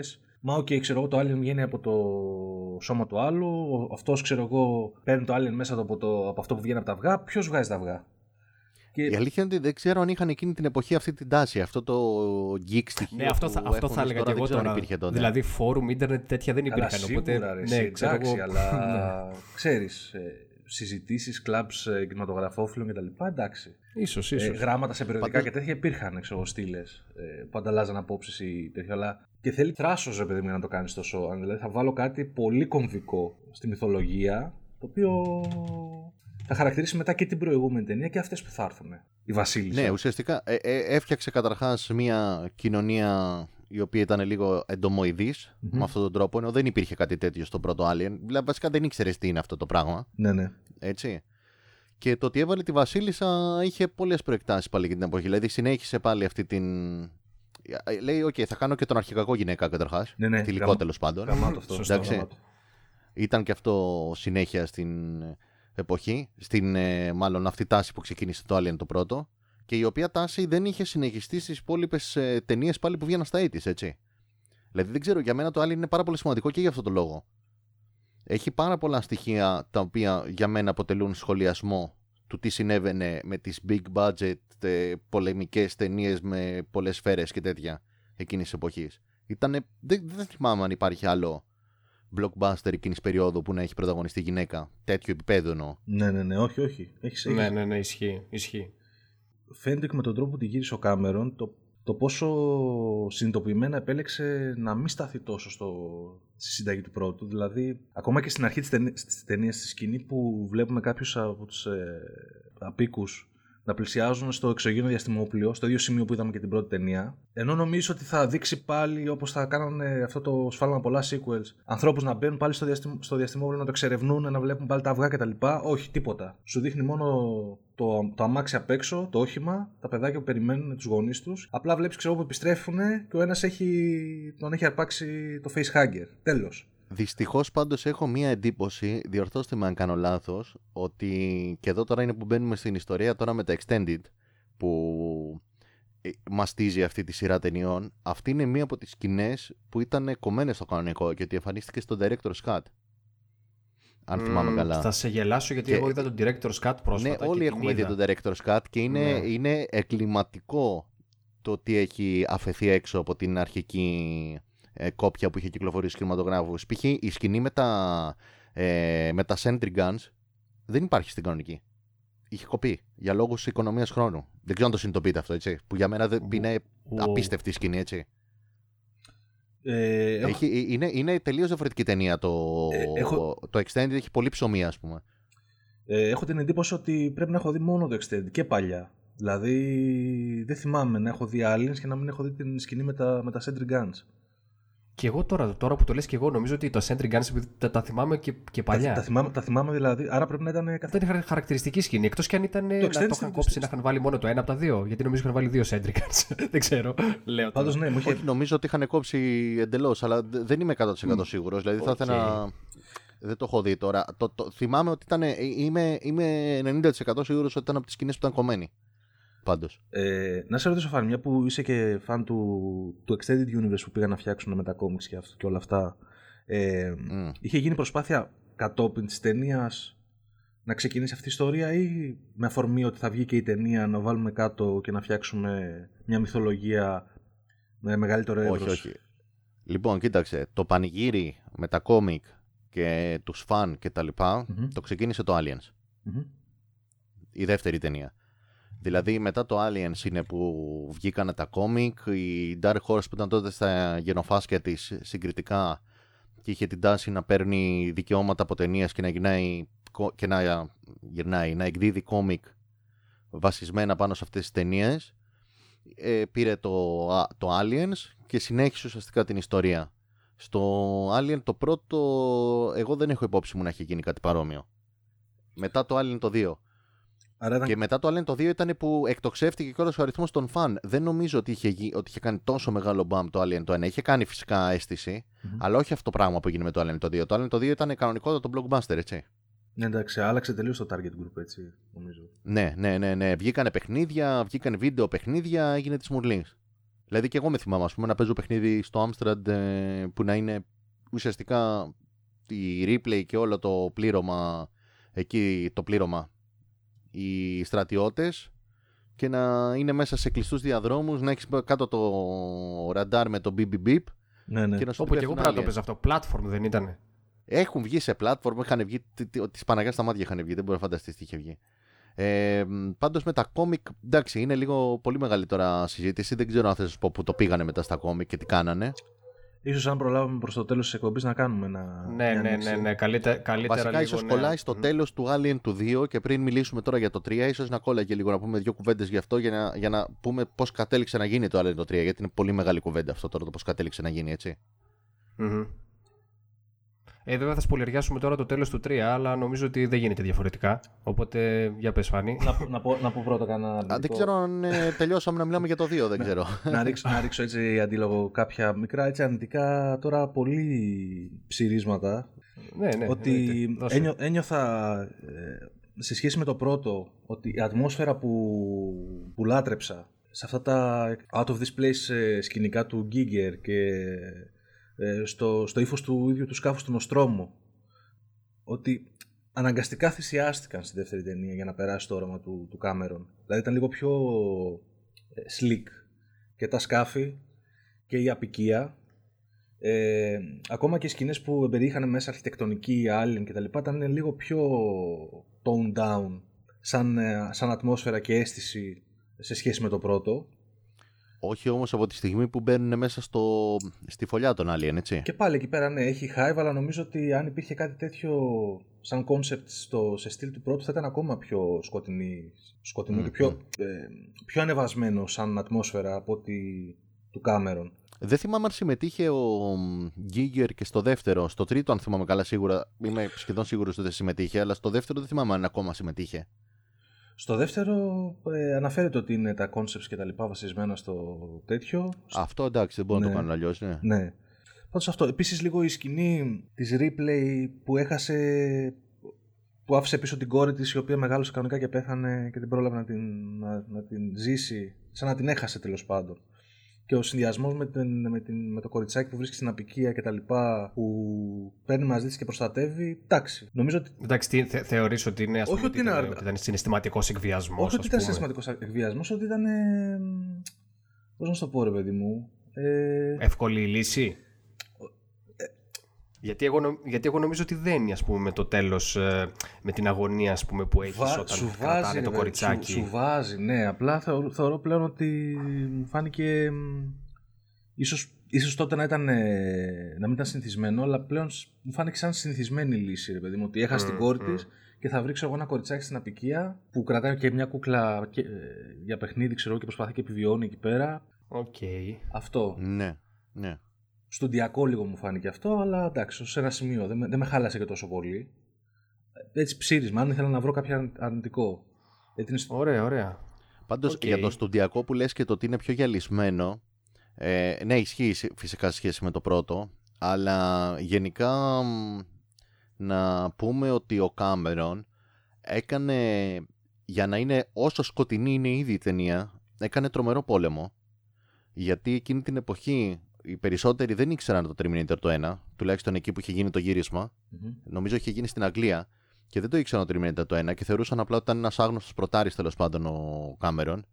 Ε, έκανε πόλεμο μέσα στο ίδιο του το. Μέσα στους, με τους συνεργάτες με τους οποίους συνεργαζόταν εκεί για την ταινία. Του έσκαγαν, ας πούμε, διευθυντές φωτογραφίας οι οποίοι ήθελαν να τα κάνουν όλα φωτεινά και χαροπά και τα λοιπά και πλακωνόταν μαζί τους το προσωπικό που είχε εκεί πέρα τον κορόιδευαν. Νομίζω ότι κάποιοι σηκωθήκαν και φύγανε κιόλας. Νομίζω ότι απέλησε τον πρώτο του διευθυντή φωτογραφίας. Δηλαδή έκανε τρομερή προσπάθεια για να γίνει όσο σκοτεινό είναι. Ακόμα και το πόσο σκοτεινό είναι τέλος πάντων. Ήτανε, έχει και αυτό δηλαδή πολύ ψωμί αν εξετάσεις το τι έγινε από πίσω για να γυριστεί. Είναι λίγο παρόμοια ιστορία δηλαδή με το πρώτο Star Wars τέλος πάντων. Το... Μμμ. Η ιστορία του πώς γίνεται. Γενικά έχουν μια τάση τα Alien να παίρνουν ε, ε, ε, ε, σκηνοθέτες, τουλάχιστον στο, στο 1, το 2 και το 3, σκηνοθέτες οι οποίοι δεν έχουν γυρίσει ουσιαστικά κάτι άλλο. Τέλος πάντων. Οκ, είναι πολύ ενδιαφέρον. Ε, να δώσω έτσι και μερικά trivia πριν προ- πάμε στο 3. Ρίξε, ρίξε. Λοιπόν, ε, το σκηνικό εκεί πέρα με τη φωλιά, με την βασίλισσα και τα σχετικά ε, χρησιμοποιήθηκε ακριβώς, ακριβώς, τέλος πάντων χρησιμοποιήθηκε το ίδιο με λίγες αλλαγές ε, στο Batman που γυρίστηκε Ω. το 89. Wow, οκ. Μμ, δηλαδή είναι και σε φάση μάλιστα ότι όταν μπήκε το... τα άτομα τέλος πάντων που γυρίζανε τον Batman ε, το βρήκαν ακριβώς ε, το ίδιο, δεν το πειράξανε καθόλου δηλαδή μετά το, μετά το τέλος του γυρίσματος. Ε, λοιπόν, επίσης, τα τελευταία 15 λεπτά έτσι που υπάρχει η αγωνία που επιστρέφει η Ripley για να σώσει το κοριτσάκι ενώ το ελικόπτερο είναι στον αέρα και τα σχετικά, ε, υπάρχει ένα countdown 15 λεπτών. Ε, αυτό μετρήσιμα, ε, μετρήσιμο είναι ακριβώς 15 λεπτά τόσο στην κανονική έκδοση της ταινίας όσο και στο Special Edition. Έλα ρε, σοβαρά. Πισ- δεν, δεν, δεν, Δεκα- το πιστεύεις ότι το- 15, 15 λεπτά Το τάγκα. πιστεύεις ότι εκείνη την ώρα το, σκεφτό, το σκεφτόμουν. Δεν ξέρω γιατί. Πρέπει ότι- να είναι από τι λίγες Ότι, τι- ταινίες που ότι, το σου, έχουν ότι, σου κάνει αυτό, φάνηκε, ότι, έτσι. σου- ότι σου φάνηκε πολύ. Όχι, το, το σκεφτόμουν ότι λέω λες, λες να είναι πραγματικό το countdown τώρα, όντως θα κρατήσει τόσο. Δεν ξέρω γιατί μου ήρθε εκείνη την ώρα. Ενώ δεν μου έχει έρθει Ναι. σε άλλες ταινίες. Αλλά πραγματικά δεν ξέρω. Έτσι όπως το δείχνει, ίσως επειδή εστίαζε πολύ ε, τέτοιο, υποσυνείδητα, σκεφτόμουν Μμμ, γι' αυτό. μμμ. Ρε, Εσύ ε, το countdown λες να, είναι, να κρατάει πραγματικά. Εντάξει. Εμένα, Και- ε, εμένα ίσως επειδή έχω συνηθίσει κινηματογραφικά να μην συμβαίνει αυτό, ίσα ίσα μου φαινόταν κιόλας ότι ήταν υπερβολικά μεγάλο. Δηλαδή, εγώ ήμουν σίγουρος ότι κρατάει πολύ περισσότερο χρόνος αυτός από το πραγματικό το countdown. Δηλαδή, άμα μου Ναι, έλεγες ότι σωστό, κρατάει μισή ώρα η σωστό. τελική σκηνή, θα σου έλεγα ναι, κρατάει μισή ώρα. Σωστό, σωστό. Ε, Πολύ βέβαια να πούμε, ενδιαφέρον ότι, να πούμε ότι το, Alien, ε, το, το Aliens ε, είναι το μεγαλύτερο σε διάρκεια φιλμ, okay, που κοντεύει σχεδόν τις 2,5 ώρες.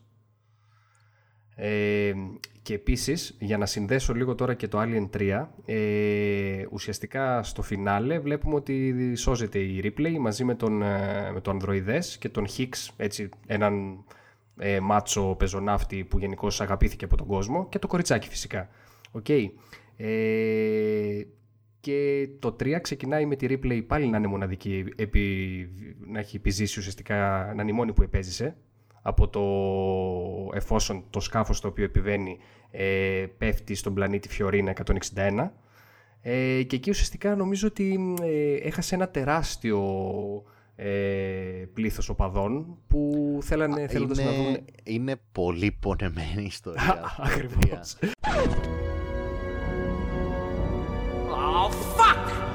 You're all gonna die. The only question is how you check out. Do you want it on your feet? Or on your fucking knees? Begging. I ain't much for begging. Nobody ever gave me nothing. So I say, fuck that thing. Let's fight it. Είναι πολύ Δηλαδή, πονεμένη είναι, ιστορία. είναι, είναι, είναι σαν να σου ακυρώνει έτσι, όλη αυτή την προσπάθεια έτσι, να, που, που έσωσε το κοριτσάκι και τα σχετικά και με, στα πέντε πρώτα λεπτά σου λέει εντάξει μωρέ, οκ, σκοτώθηκαν. Back to basics. Τέλος, ξέρω εγώ. ναι, αυτό ακριβώς. Ε, οπότε τελικά μένει η replay ε, σε έναν ε, πλανήτη όπου υπάρχει μια φυλακή okay, και φέρνει μαζί της φυσικά και το Alien ε, και καλεί την αντιμετωπίσει μόνη της ας πούμε μαζί με τους κατάδικους φυσικά τα, οι οποίοι δεν έχουν ούτε ένα όπλο ούτε ένα όπλο δηλαδή ε, ε, τι είχαν στο ένα ε, τώρα δεν έχουν τίποτα αυτό ε, David Fincher σκηνοθέτης Ντεμπούτο. Ε, Ντεμπούτο. Ντεμπούτο, μπράβο, πρώτη του ταινία. Ναι. Ε, είναι, είναι αυτό που έλεγες Φάνη, ότι πάλι ένας σκηνοθέτης που δεν, είχαν, ε, που δεν είχε ιδέα, ας πούμε, ε, πάνω στο συγκεκριμένο είδος. Σε κανένα Ε, είδος. Νομίζω δεν είχε γυρίσει, είχε γυρίσει μόνο κάτι βίντεο κλιπ της Μαντόνα. Ήταν λίγο Λοιπόν, εφιαλτικό ντεμπούτο για ένα σκηνοθέτη αυτό. Έτσι όπως προέκυψε. Ναι, οκ. Ε, εγώ να πω πάντως ότι εμένα μου, μου άρεσε okay, το Alien, το 3. ναι, ναι, ναι, ναι. Δηλαδή, Δεν ξέρω, εντάξει, ίσως θα ήταν χρήσιμο λίγο να κάνουμε έναν πρόλογο για το πώς προέκυψε αυτό, το, αυτή η Οκ. ταινία, για να μπορέσουμε να το συζητήσουμε. Δεν ξέρω αν ε, Ναι, ναι, ναι, ναι, σας εννοείται. κολλάει. Ναι, ναι, ναι, εγώ συμφωνώ. Έχει, έχει Ναι, ναι, και εγώ αρκετά μέσα είμαι. στοιχεία τα Μμμ. οποία τελικά. Και, και, με- Ναι. και με τους ανθρώπους που εμπλέχτηκαν, γιατί και ο Φίτσεν δεν ήταν η πρώτη επιλογή, αν θυμάμαι καλά. Όχι, ούτε κατά διάνοια. Ούτε κατά διάνοια. Ε, και για το, τα λοιπόν, concepts και- πώς αλλάξανε; Γενικά τα concepts αλλάξαν πάρα πολύ. Εδώ είναι λίγο τώρα που μπαίνουν και τα κόμικ μέσα στην όλη, στο όλο πανηγύρι. Δηλαδή μετά το Alien το 2, το Aliens, βγήκαν τα κόμικ, έτσι. Στα κόμικ, ουσιαστικά μη περιμένοντας απαραίτητο θα υπάρξει κάποια συνέχεια σε ταινία, άρχισαν να προχωράνε την ιστορία, φυσικά έχοντας ως πρωταγωνιστές τους αγαπημένους του κοινού, τον Hicks, τη Ripley και τη Newt, και προχώρησαν την ε, ιστορία με τα, κρατώντας πάρα πολύ έντονο καταρχάς αυτό το, το την ε, μάλλον αρνητική ε, παρουσίαση των μεγάλων εταιριών δηλαδή πήραν τη Γουτάνη και την έκαναν να ελέγχει τα πάντα κτλ ε, το οποίο ήταν πάρα πολύ έντονο γενικά στα 80's έτσι. Μμμ. και κάναν τα Alien να ουσιαστικά να καταλήγουν στη γη. Και η ταινία το Alien το 3 είχε περάσει σαν σκηνικό στην αρχή το να γίνει ε, ταινία πώς να το πούμε post-apocalyptic ότι σκάνε τα Alien στη γη τέλος πάντων και τα κάνουν όλα, όλα ρημαδιό και μάλιστα είχε κυκλοφορήσει κιόλας μια ε, δεν θυμάμαι αν ήταν αφίσα ή διαφήμιση στην τηλεόραση είχαν προλάβει να κυκλοφορήσουν στην οποία ήταν το, το αυγό του Alien και το κάτω μέρος του αυγού γινόταν η γη. Και έλεγε Alien 3 και από κάτω έλεγε ε, On Earth everyone can hear you scream. Αχα. Και περίμεναν Καλά, κορυ- όλοι... Κορυφαίο. Ναι, Παραφράζω, Ναι. Παραφράζοντας, sorry που σε διακόπτω, παραφράζοντας ουσιαστικά το tagline του Ακριβώς. πρώτου. Είναι- Ακριβώς, ακριβώς, ακριβώς. Και είχαν στην αρχή σκοπό να κάνουν αυτό. Τώρα δεν θυμάμαι αν υπήρχαν κάποιο είδους σκεπτικό, αν υπήρχε πίσω από τις αλλαγές που γίνανε ή αν γίνανε γιατί έτσι. Πάντως εμένα από αυτό είναι που μου έχει προκύψει λίγο η δυσπιστία μου προς την όποια σοφία αποδίδεται στους ε, παραγωγούς ε, της Brandywine, έτσι. Ε, μετά πήραν έναν τύπο ο οποίος ε, τέλος πάντων χώθηκε μέσα William Gibson στο να γράψει σενάριο, έγινε λίγο της μουρλής. Και μ, ο, ο, ο William Gibson ήθελε να γράψει κάτι το οποίο είχε να κάνει με, και με τους κομμουνιστές μαζί, δηλαδή άρχισε να γίνεται λίγο της μουρλής το όλο πράγμα. Οκ. Μετά πήραν ε, έναν σκηνοθέτη και γράψαν ένα σενάριο. Εδώ είναι τώρα που πλησι- αρχίζουμε να πλησιάζουμε λίγο στο, τε- στο που κατέληξε το όλο πράγμα. Μπορεί να γίνει καταρχάς ξανά πάλι ολόκληρο podcast για το τι συνέβη με το Alien το 3. Ε, μετά πήραν, κατέληξαν σε ένα σενάριο στο οποίο η Ripley όντως προσεδαφίζεται σε έναν πλανήτη, ο οποίος όμως πλανήτης είναι όλος φτιαγμένος, ε, είναι όλος καλυμμένος με ξύλο Από ξύλο, ναι. και είναι ένας πλανήτης Μοναστήρι. ναός. Μοναστήρι, μπράβο. Στον οποίο. Α, τα ξέρεις κι εσύ, έτσι. Ναι, ναι, αυτό το, Για να μην τα λέω. αυτό, Ναι. αυτό το concept με έχει τρελάνει πάρα πολύ. Ναι, και φυσικά είναι ένα concept από το οποίο επέζησαν πάρα πολλά πράγματα στο, στην τελική Στο- ταινία. στο, έτσι. στο οποίο έχουν φτιάξει στην ουσία έναν τεχνητό πλανήτη από ξύλο, σαν να όλος ο πλανήτης Ναι. να είναι ένας μοναστικός ναός. Είναι όντως μοναχοί οι κάτοικοι. Και αν θυμάμαι καλά από εικόνες των concepts, αναγκάζονται στο τέλος να βάλουν φωτιά στον πλανήτη, στο ξύλο, για να, για να πολεμήσουν το Alien. Κινδυνεύοντα Ναι, να τον μπράβο, καταστρέψει. κάτι τέτοιο. Κινδυνεύοντας να τον Κάτι καταστρέψει. τέτοιο. Νομίζω ότι έχει κυκλοφορήσει Wow. και το script. Ναι, ναι, Ναι. είναι- Εντυπωσιακό. ναι. Ε, ε, sorry, δηλαδή, εγώ τώρα να πω κάτι. Ουσιαστικά, δηλαδή, το ότι ήταν ξυρισμένοι οι κατάδικοι δεν είναι επειδή ήταν κατάδικοι, αλλά επειδή σε Ε, ένα παράλληλο σύμπαν, σε ένα άλλο σενάριο, ήταν μοναχοί. Μα, Σου μα λένε, είχαν αρχίσει το production, είχαν αρχίσει το post-production. Είχαν κάτσει, είχαν ξυριστεί, είχαν φτιάξει σκηνικά. «Οκ». τα μισά σκηνικά που βλέπεις στο. Τέλος πάντων, τώρα λίγο τα πηγαίνουμε λίγο. Όχι, έχει να- ενδια- να έχει το πάρουμε ενδιαφέρον. Με τη σειρά. Έχει ενδιαφέρον. Ναι, ε, για κάποιο λόγο τέλος πάντων δεν έκατσε αυτό με τον ξύλινο πλανήτη. Ε, αλλά είχαν ήδη ξεκινήσει το post-production. Είχαν βάλει και ένα τελικό deadline στο οποίο θα κυκλοφορήσει η ταινία. Είχε ήδη αρχίσει να μετράει αντίστροφη μέτρηση για αυτό το deadline. Δηλαδή είπανε θα κυκλοφορήσει του χρόνου η ταινία. Περνάνε κάποιοι μήνες, δεν θυμάμαι τώρα πόσοι. Ξεκινάει το post-production κανονικά, αλλά τρώγεται το χρόνος, έτσι. Και ξαφνικά το παρατάνε όλο αυτό. Φωνάζουν τον τέτοιον, φωνάζουν τον. Ε, πω, πω, τώρα κόλλησα με το όνομά του. Τον Fincher. Fincher. το Fincher, ναι. Ο οποίος φυσικά δεν είχε γυρίσει τίποτα. Μμμ. Και του λένε, λοιπόν, έχουμε αυτό, αλλάξαμε το σενάριο, ε, πάρε ό,τι budget απέμεινε, πάρε όσο χρόνο απέμεινε, πάρε τους τοπίους ξυρισμένους, πάρε τα σκηνικά που τα είχαμε φτιάξει για το ξύλινο πλανήτη και γύρνα μας άλλη ταινία. Χωρίς να έχεις ξαναγυρίσει τίποτα, ποτέ έτσι. Και ο Φίντσερ πήρε τους ξυρισμένους, ε, μετατράπηκε το σενάριο, σου λέει ξυρισμένοι θα τους κάνουμε φυλακισμένους, ε, τα μισά σκηνικά που βλέπεις στην ταινία ήταν τα ξύλινα σκηνικά τα οποία κάτσε και τα βάψανε για να φαίνονται σιδερένια ή πέτρινα ή οτιδήποτε. Δηλαδή η ταινία έγινε λίγο με εφιαλτικούς ρυθμούς. Νομίζω ο Φίντσερ ήθελε στην αρχή να μην πει το όνομά του, ας πούμε, στην ταινία και τέτοια πράγματα. Κοίταξε, το, την, α- την απαρνείται ακόμα και, και σήμερα την, την ταινία. Ότι ήταν. Ε, ξέρω εγώ από τις εμπειρίες που δεν θα ήθελα να μην ξαναέχει. Ναι, υπήρχε πάρα πολύ μεγάλη ένταση, πάρα πολλά σκηνικά μέσα που πλακωνόντουσαν. Πλακωνόταν με τους ηθοποιούς, πλακωνόταν με το πλήρωμα πάλι και αυτός, πλακωνόντουσαν με το στούντιο, γινόταν της μουρλής. Ε, ναι. Επίσης είπε ρε παιδί μου ότι ήταν ευχής έργο ότι δεν περίμενε καν μετά να του δοθεί ευκαιρία μετά το Alien 3 να ξαναγυρίσει ταινία. Δηλαδή το γεγονός ότι έκατσε και έπιασε το 7 και το, το προχώρησε ήταν ξέρω εγώ πολύ τζόκερ για δεδομένου της, της αποτυχίας και του πώς λερώθηκε το όνομά του μετά από το Alien 3. Εντάξει, βέβαια δεν είναι τυχαίο ότι το 7 μετά που έπιασε είχε ένα budget το οποίο ήταν κλάσμα. Ναι, ναι. της, του Alien του 3. Και, και πάλι ήταν μια ταινία που δεν περίμενε κανείς το γινόταν της Μουρλής. Γιατί ο Brad Pitt δεν, δεν τον ήξερε η μάνα του τότε. Πέρα από όλα αυτά όμως που ήταν ε, στο background, ρε παιδί μου, μέσα πίσω από τις πόρτες των στούντιο και προφανώς ε, μαθ- μαθεύτηκαν μετά. Ε, λες φάνη ότι υπήρχε το, το expectation από τα, στο κοινό από τα κόμικ ότι, έτσι όπως το καταλαβαίνω εγώ, ότι το Alien 3 Ναι. μάλλον θα ήταν, ε, ξέρω εγώ, όπως ήταν το Aliens. Alien στο, Κοίτα, τε- στο το τετράγωνο, λιγότερο. Ναι, θα είναι ναι. Aliens στον κύβο. Δηλαδή κάτι- Βασικά το λιγότερο που περίμενε ο κόσμος και αυτό πραγματικά είναι απορία όλων είναι το γιατί δεν συνέχισαν οι πρωταγωνιστές. Δηλαδή ο θάνατος του Hicks και της Νιούτ ήταν ε, αναπάντεχος από όλους μέχρι και από τον ίδιο τον. Ε, πώς τον λένε, τον ηθοποιό που έπαιζε τον Hicks. Μμμ. Για τον οποίο δεν ξέρετε κιόλας, δεν ξέρω αν ξέρετε το trivia, ότι επειδή δείχνει για μισό δευτερόλεπτο αυτός περίμενε θα παίξει. Όντως Και, συμφωνώ, ναι. ναι, και όταν φάνηκε στην ε, ταινία το πτώμα του, Μμμ. έκανε μήνυση στο στούντιο και πληρώθηκε μισθό σαν να έπαιξε στην ταινία. Wow, Γιατί χρησιμοποίησαν την ομοιότητά του. Ναι.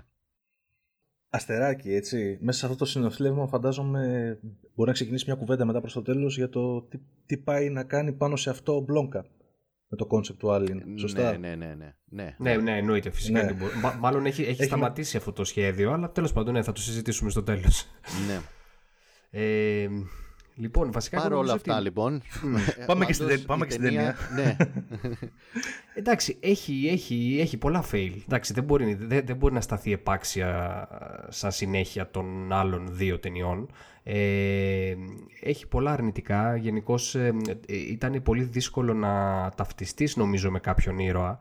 Δηλαδή σου είχε όλους τους ξυρισμένους κατάδικους οι οποίοι πραγματικά από ένα σημείο και μετά δεν καταλάβαινες ποιος είναι ποιος. Δηλαδή, Καταρχάς ε, να, πράγμα- να, να, ξανααναφε- να ξαναεπισημάνουμε αν μιλάμε για το director's cut ή, την, ή το original, το theatrical version.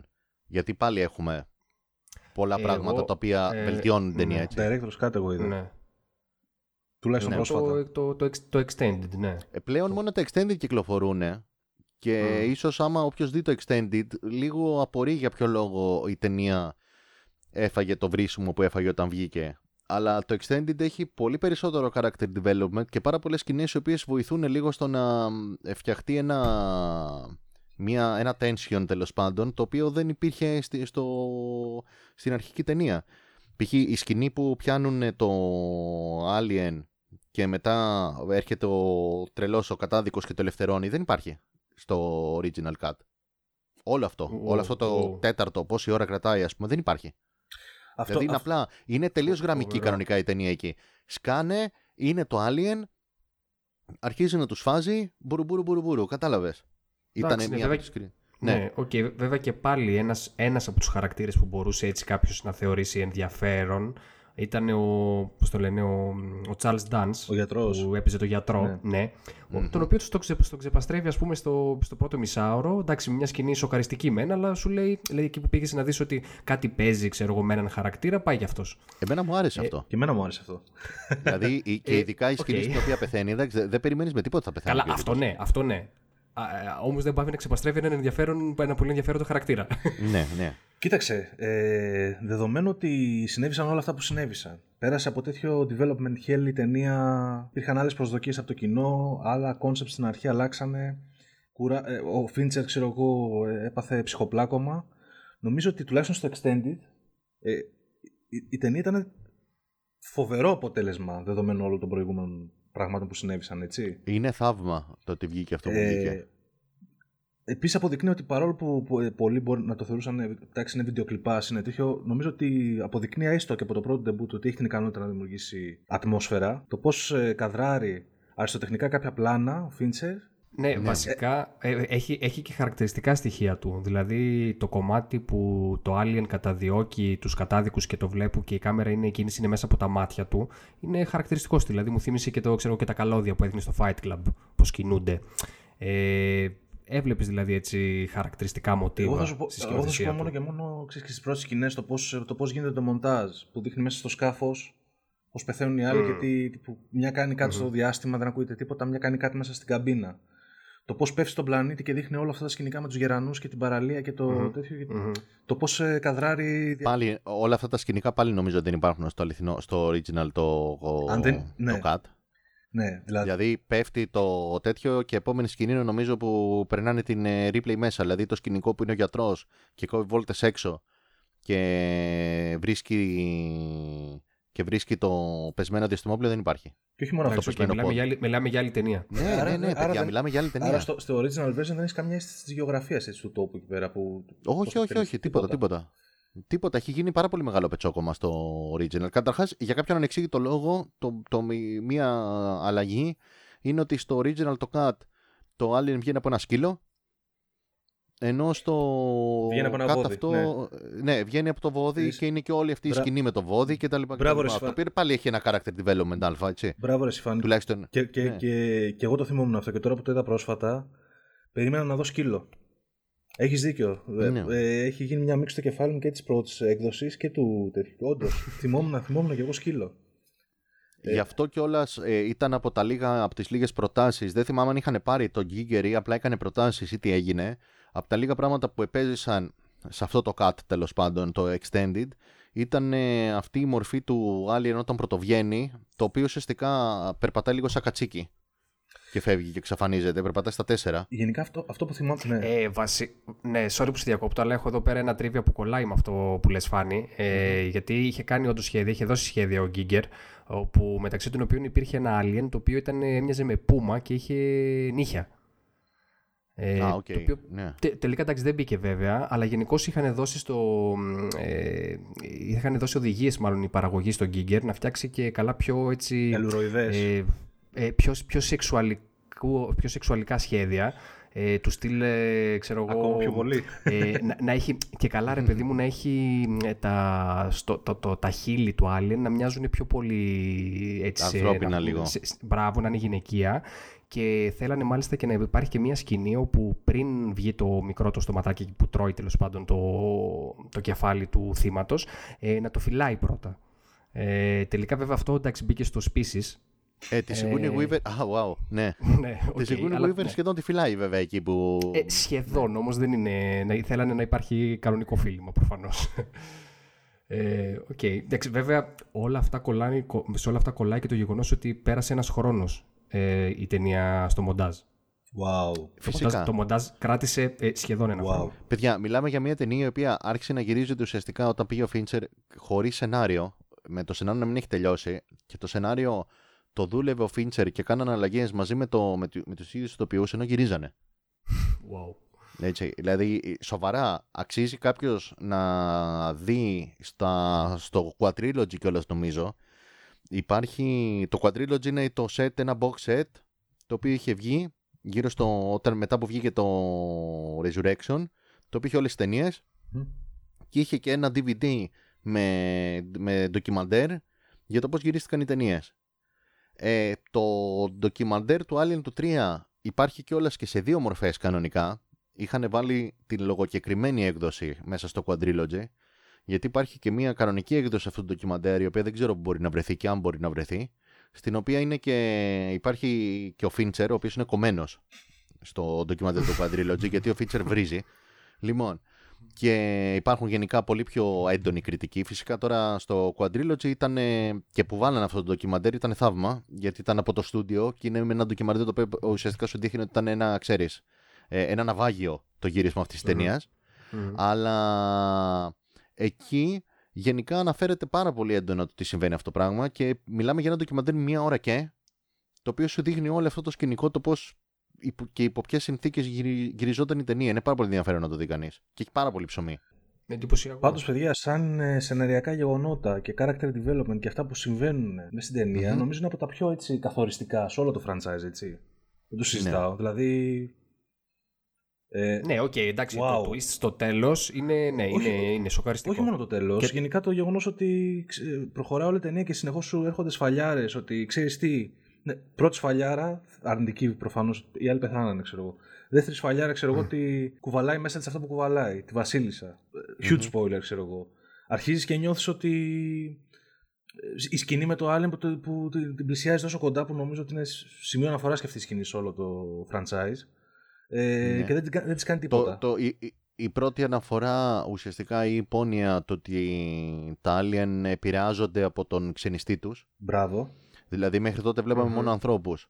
Τώρα βλέπουμε ένα alien το οποίο καλώς κακώς είναι διαφορετικό γιατί βγήκε από άλλο πλάσμα, έτσι. Ναι, ναι. Η, απο, η απόφαση που πρέπει να λάβεις στο τέλος και τα λοιπά και σαν χαρακτήρας ότι. Πολύ, πολύ. Ναι, βέβαια, ναι, sorry που σε διακόπτω, αλλά ήθελα να συμπληρώσω αυτό και για την ανάπτυξη του χαρακτήρα. Η Ripley ε, όντως εξελίσσεται, δηλαδή από εκεί που ήταν Ναι. πολύ δυναμική στο 2 και ξέρω εγώ πάμε να τα σκοτώσουμε όλα και τα σχετικά, εδώ πέρα βρίσκεται σε μια, τι να πω, σε μια βαριά κατάθλιψη. Ξέρει ότι όλα είναι μάτια και ότι δεν πρόκειται να γίνει τίποτα. Και ουσιαστικά ε, ε, η απο... και αυτό δικαιολογεί και την απόφαση της στο τέλος να δώσει τέλος στη ζωή της, ε, για να...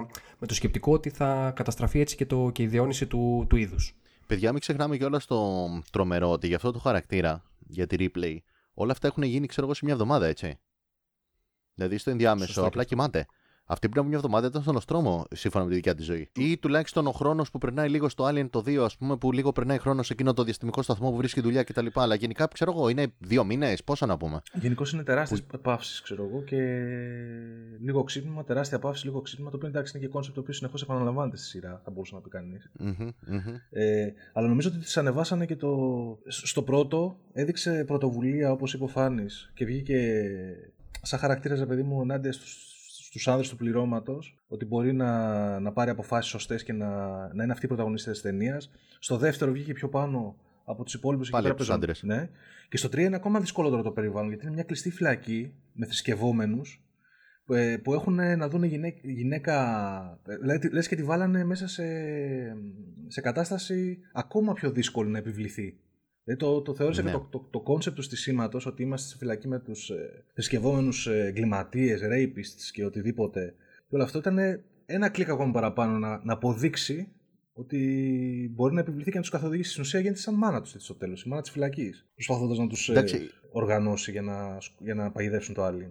Ε, Για μένα αυτό είναι ένα από τα στοιχεία βέβαια που τα θεωρώ ας πούμε κάπως αρνητικά. Δηλαδή δεν με χάλασε εμένα που είδα την ταινία, αλλά από την άλλη η επιμονή του να προσπαθούν να αποδείξουν ότι η replay απέναντι στους άντρες είναι ανώτερη, νομίζω ότι πλέον το είχαν κουράσει στο 3. Δηλαδή δεν χρειαζόταν πάλι για τρίτη φορά να είναι μόνη της σε μια αντοκρατούμενη ας πούμε κατάσταση και να προσπαθεί να αποδείξει. Εντάξει, το απέδειξε στο 1, το απέδειξε στο 2. ε, δεν θα με χάλαγε να βλέπουμε κάτι διαφορετικό στο 3, έτσι. Στο 3 νιώθεις κάθε φορά, κάθε φορά που, που, που παραβίαζε το, τον κανόνα και βγαίνει από το ιατρείο ότι πήγαινε τέτοιο ρε παιδί μου, ξέρεις. Είναι και ε, ε, ε, το, το γεγονός ότι αυτό το πράγμα συνεχώς το κλιμακώνουν, δεν ξέρω τι ακριβώς πήγαιναν να αποδείξουν. Δηλαδή στην αρχή αποδεικνύεται ότι είναι ανώτερη από ένα πλήρωμα το οποίο την αντιμετωπίζει ψηλό σαν ίσο. Μετά αποδεικνύεται ανώτερη από, ένα, από συντρόφους οι οποίοι ας πούμε τη θεωρούν ότι είναι πιο αδύναμοι. Civilian, Μετά ναι. αποδεικνύεται ανώτερη από ανθρώπους που θέλουν να τη βιάσουν. Δηλαδή, ο- όλο και ο- ο- συνέχεια κλιμακώνεται αυτό το πράγμα χωρίς να προσπαθεί. Δεν, δεν ξέρω δηλαδή ποιους προσπαθούν να πείσουν από ένα σημείο και μετά. Όλοι έχουμε καταλάβει ήδη από το 2 τουλάχιστον ότι ξέρεις. Γάμι και δεν είναι ρε παιδί μου η replay. Δεν χρειαζόταν Ναι, να ναι. το κλιμακώσουν κι άλλο πλέον. Το μόνο σημείο που το σκέφτηκα έτσι λίγο ήταν η σκηνή με το προσπάθησαν να τη βιάσουν στο 3. Επενεύει ο, ο αρχηγός εκεί πέρα, ο θρησκευόμενος. Είχε εκεί ένα συγκεκριμένο, μια συγκεκριμένη λήψη που ενώ φεύγει η replay ξαναγυρνάει και τραβάει μια γερή έτσι Ναι, μάτσο. ρίχνει ένα μπουκέτο. Ένα μπουκέτο, Ναι. μάτσο μπουκέτο ρε παιδί μου στον βιαστή της ξέρω εγώ. Ε, ε, Είναι, ε, παιδιά, εγώ το θεωρώ από τα, απ' τα πιο. Δηλαδή, άμα, άμα έβλεπα. τρίψιμο άμα στη έβλεπα μούρη, ότι ε. ήταν αληθινό το μπουκέτο, θα το πίστευα, ρε φιλέ. Ναι, δηλαδή, ήταν φοβερό. μπουκέτο, μπουκέτο. ναι, ναι. Ναι, οκ. Λοιπόν, ε, να πάμε και Ο οποίος σε νομίζω κανένα ο trivia. βιαστής αυτός ο νεαρός εκεί πέρα με το τατουάζ στο δάκρυ ήταν ένας από τα, από τα μέλη του Fight Club έτσι, που τρώει μπουκέτα μετά από πολλά χρόνια. Wow. Α, σοβαρά. Οκ. Ναι, Ναι, ναι, ναι. δεν το ξέρω αυτό. Ωραίο, ωραίο αυτό. Και δεν το έχω και στα Ναι, trivia. ναι, είναι, είναι χαρακτηριστική φάτσα του Fight Club αυτή. Ε, αυτό Κοίτα, που να έχω ρωτήσω όμως τώρα κάτι. που... Μ, Να- Να ρωτήσω κάτι για την ταινία. Πάντως, ε, σαν, ε, τι πιστεύετε ότι προσέφερε πέρα από το ολολόρ, δηλαδή ποιες είναι οι, σκ- οι, σκ- η κυριότερη κριτική που δέχεται το Alien το 3 ήταν ε, πολύ αόμοιο με το Alien το 1. Όταν πάλι ένα Alien, ένα μάτσο κόσμος, τους κυνήγαγε και, του- και τους σκότωνε. Για εσάς τι το διαφοροποιεί, Δηλαδή, έχω κι εγώ μια άποψη, αλλά πέρα από το ότι εντάξει είναι διαφορετικό σενάριο, δηλαδή τι προσέφερε διαφορετικό; Ε, να πω Ναι, εγώ. ναι. Λοιπόν, Ναι, εγώ ναι, νομίζω ναι. βασικά ότι είναι το, ότι είναι το, φι- το φινάλε. Εμένα μου άρεσε πάρα πολύ το πώς το έκλεισε. Δηλαδή η σκηνή που έρχεται ο Bishop, που δεν είναι ο Bishop, ε, όχι ο Bishop, ο, πώς τον λέγανε, ο, το ανδροειδές τέλος πάντων, ε, ε, με τη μορφή του Weyland, πώς τον λέγανε τέλος πάντων, ε, και προσπαθεί να την πείσει να γυρίσει στη γη για να κάνουν τα πειράματα και τα λοιπά και η ίδια λέει όχι, οκ, αυτό ήταν τέλος και ο τρόπος που πέφτει έτσι ε, με τα χέρια και το όλο σκηνικό, νομίζω ότι αυτό ήταν κάτι ξεχωριστό, έδωσε κάτι διαφορετικό. Ναι. Εγώ, ε, να σου πω, ε, θεώρησα ότι ήθελα να είναι ο επίλογος, στο- το, το, κλείσιμο ξέρω εγώ της, ε, της ιστορίας. Ε, μου άρεσε που ήταν, ε, σαν, σαν, ε, σαν βηματισμό μου άρεσε που ήταν κάτι μαζεμένο από τον bombastic του, του 2. Δηλαδή δεν ξέρω αν θα άντεχα να, να δω κάτι ε, εις τον κύβο όσον αφορά την- το, το, το 2. Θα μου θυμίζει δηλαδή κάτι, θα μου θυμίζει μια πορεία ε, ξεχυλώματος όπως ε, ακ- ακολούθησαν τα Matrix. Ε, οπότε ίσως δεν ξέρω αν θα πετύχαινε το να είναι full blown war στο τέλος η τρίτη ταινία.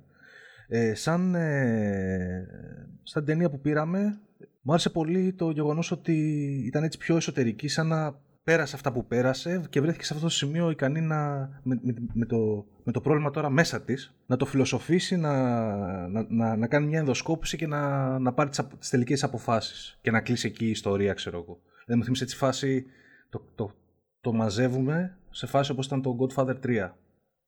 Το, το, το τραβάμε λίγο πιο μέσα ξέρω εγώ και πάμε σε κάτι πιο ήπιο, κάτι πιο εσωτερικό και να, να, να φτάσουμε στο τέλος αυτού του, του πρωταγωνιστή. Μου άρεσε το κόστος της φυλακής, μου άρεσε... Στην αρχή και εγώ λίγο έτσι ένιωσα ότι δεν είχαν χρώμα οι χαρακτήρες, γιατί ήταν όλοι αναγκαστικά παρόμοιοι. Ε, Ναι. Με χάλασαν πάρα πολύ τα εφέ του Alien, αλλά καταλαβαίνω για εκείνη την εποχή επιχειρήθηκαν CGI, δεν θα μπορούσαν να είναι καλύτερα. Αλλά θα προτιμούσα Ναι, αν είχε γυριστεί δύο χρόνια ίσως μετά, έστω και δύο χρόνια μετά, θα ήταν τελείως διαφορετικά τα εφέ. Παιδιά δεν ξέρω. ε, ε, καταλαβαίνω ότι ήταν ε, πολύ πρωτοποριακό για να το δείξουν ότι κινείται πραγματικά. Και όντως φαίνεται και λίγο, γε, λίγο γελίο τώρα η σκηνή στο πρώτο Alien, το πώς βγαίνει από τον Χέρτ και ε, σαρώνει τα πράγματα από το τραπέζι και φεύγει, σαν να το τραβάνε με σκηνή είναι. Ναι. Οπότε εδώ πέρα βλέπεις, ξέρω εγώ, κανονικά να, να γεννιέται και να κάνει τα πρώτα του βήματα. Αλλά εντάξει, βγάζει μάτι. Δυστυχώς δεν, γερ, δεν γέρασε η ταινία καλά σε αυτό το τομέα. Μου άρεσαν πάρα, πολλέ, πάρα πολύ ε, σκηνές σαν εικόνες, εικονογραφία δηλαδή, που επέλεξε ο Φίντζερ. Ε, και όταν ξέρω εγώ κάνανε την κηδεία των πτωμάτων και το νεκροτομείο, φοβερή ατμόσφαιρα. Και όταν ε, στην κηδεία ο άλλος έλεγε έψελνε και ταυτόχρονα γεννιόταν το Alien μέσα από το βόδι και αυτό ωραίο, ωραίο, ωραίος έτσι τόνος, μου άρεσε πάρα πολύ. Ε, δεν τα βλέπεις εύκολα στα υπόλοιπα κομμάτια του franchise αυτά τα πράγματα. Αυτό, εμένα με ικανοποίησε σαν κλείσιμο. Και σαν τρίτη ταινία δεν νιώθω, δεν νιώθω αυτό το ξενέρωμα από τον, το τόσο μεγάλο ξενέρωμα που νιώθουν περισσότερο ήταν καταστροφή και χάλασε το franchise. Και άμα δείτε Alien, σταματήστε στο 2. Ναι, εντάξει, αυτό είναι λίγο υπερβολικό. Βέβαια, ξανά, ε, ξαναλέω προσωπικά μιλώντας για, την, ε, για τον Director's Cut. Πάντα, ναι, πάντα για τον Ε, Director's Cut. Ναι. Δεν, δεν σχολιάζω το, το original, πάντα γι' αυτό. Εμένα πάντως προσωπικά μου άρεσε πάρα πολύ σκηνοθετικά και λαμβάνοντας υπόψη του τι είχε τραβηχτεί, ξαναλέμε, για να γυριστεί. Μμμ. Ε, μου άρεσε σαν... ε, για μένα οι κυριότερες... Ε, πώς να το πω... Τα κυριότερα πράγματα τα οποία μου αρέσουν αφορούν το Alien αυτό καθε αυτό. Μου άρεσε ότι αυτή τη φορά το Alien... Είχε παρουσιαστεί το Alien σαν κάτι το άγνωστο, ας πούμε, στο πρώτο. Είχε παρουσιαστεί μετά το Alien σαν ε, μέρος ενός ε, σμήνους. Στο δεύτερο, εδώ του δόθηκε μια ζωώδη υπόσταση η οποία γενικά παρέμεινε και στο υποσυνείδητο του, του κοινού, του κινηματογραφικού και ας ε, την αποκηρύσουν την ταινία. Ε, μου άρεσε πάρα πολύ η σκηνή, όλο αυτό το, το σχέδιο που σκέφτηκαν και η σκηνή στην οποία πλέον βλέπεις ε, τον κόσμο από τα μάτια του Alien και ότι βλέπεις αυτό το κλειστοφοβικό και το κυνήγι το οποίο κάνει το Alien, το βλέπεις μέσα από τα δικά του τα μάτια και σε πείθει ακόμα περισσότερο πλέον ότι πρόκειται για ένα ζώο. Αυτό το θεώρησα πάρα πολύ πρωτότυπο, τουλάχιστον και πρόσθεση στην όλο, στο όλο lore του, του Alien. Δεν μου άρεσε ότι το ότι ήταν φυλακισμένη εμένα δεν μου άρεσε, γιατί ε, μου άρεσε περισσότερο στο space horror το να υπάρχει ουσιαστικά σε εισαγωγικά ένα λίγο μεταφορικό το ότι είναι φυλακισμένη ε, ο κόσμος ο οποίος βρίσκεται με τον όποιο τρόμο τέλος πάντων αντιμετωπίζει. Δηλαδή το, το κάναν κυριολεκτικά ότι είναι φυλακισμένοι, το θεώρησα λίγο πε- πε- περιττό και ότι αφαιρούσε από το όλο concept του space horror γενικότερα. Ε, αλλά μ, γενικά πάντως εντάξει, είναι μια ταινία η οποία άμα τη δεις ε, τουλάχιστον στον Director's Cut ναι, είναι πάρα πολύ καλή και δεν υπήρχε κανένας λόγος να φάει το βρίσιμο που φαγε. Να πω βέβαια ένα ενδιαφέρον στοιχείο σχετικά με την replay που λέγαμε πριν και το πώς αναπτύσσεται σαν χαρακτήρας ότι αν, ε, στην κανονική ταινία, spoiler βέβαια, την ώρα που πέφτει για να πεθάνει στη λάβα, Ανοίγει. δεν ξέρω αν το θυμάστε Αν- όσοι έχετε δει, ανοίγει. Ανοίγει, Ναι, ναι. στον Director's Cut δεν υπάρχει αυτό. Απλά πέφτει. Δηλαδή ο, η, η, η προτίμηση του Fincher ήταν να μην υπάρχει αυτή η σκηνή που προσδίδει αυτό το κάνω λίγο τώρα μια μικρή πάσα για το Alien Resurrection. Αυτή η όποια, ε, πώς να το πω, υπόνοια μητρότητας της ε, replay με το Alien, ο Fincher την, ε, δεν τη γούσταρε.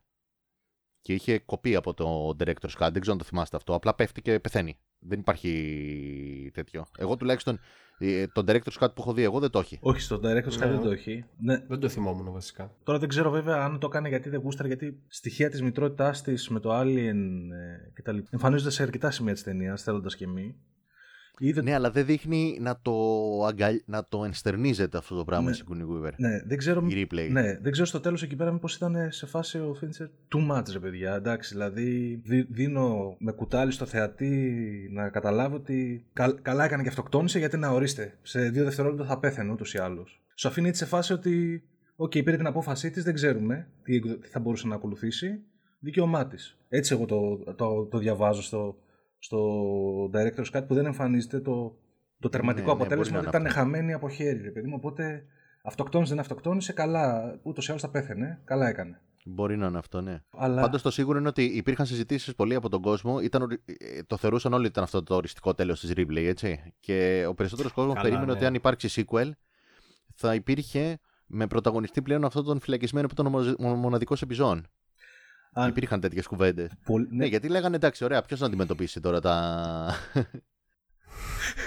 Μάλιστα. δεν, νο- δεν- Ενδιαφέρον. δεν νομίζω καν να τον ένοιαζε όχι αυτό. συζητήσεις από, όχι, όχι συζητήσεις από το στούντιο, το κοινό βέβαια τι περίμενε, έτσι. Ναι, ναι, ναι.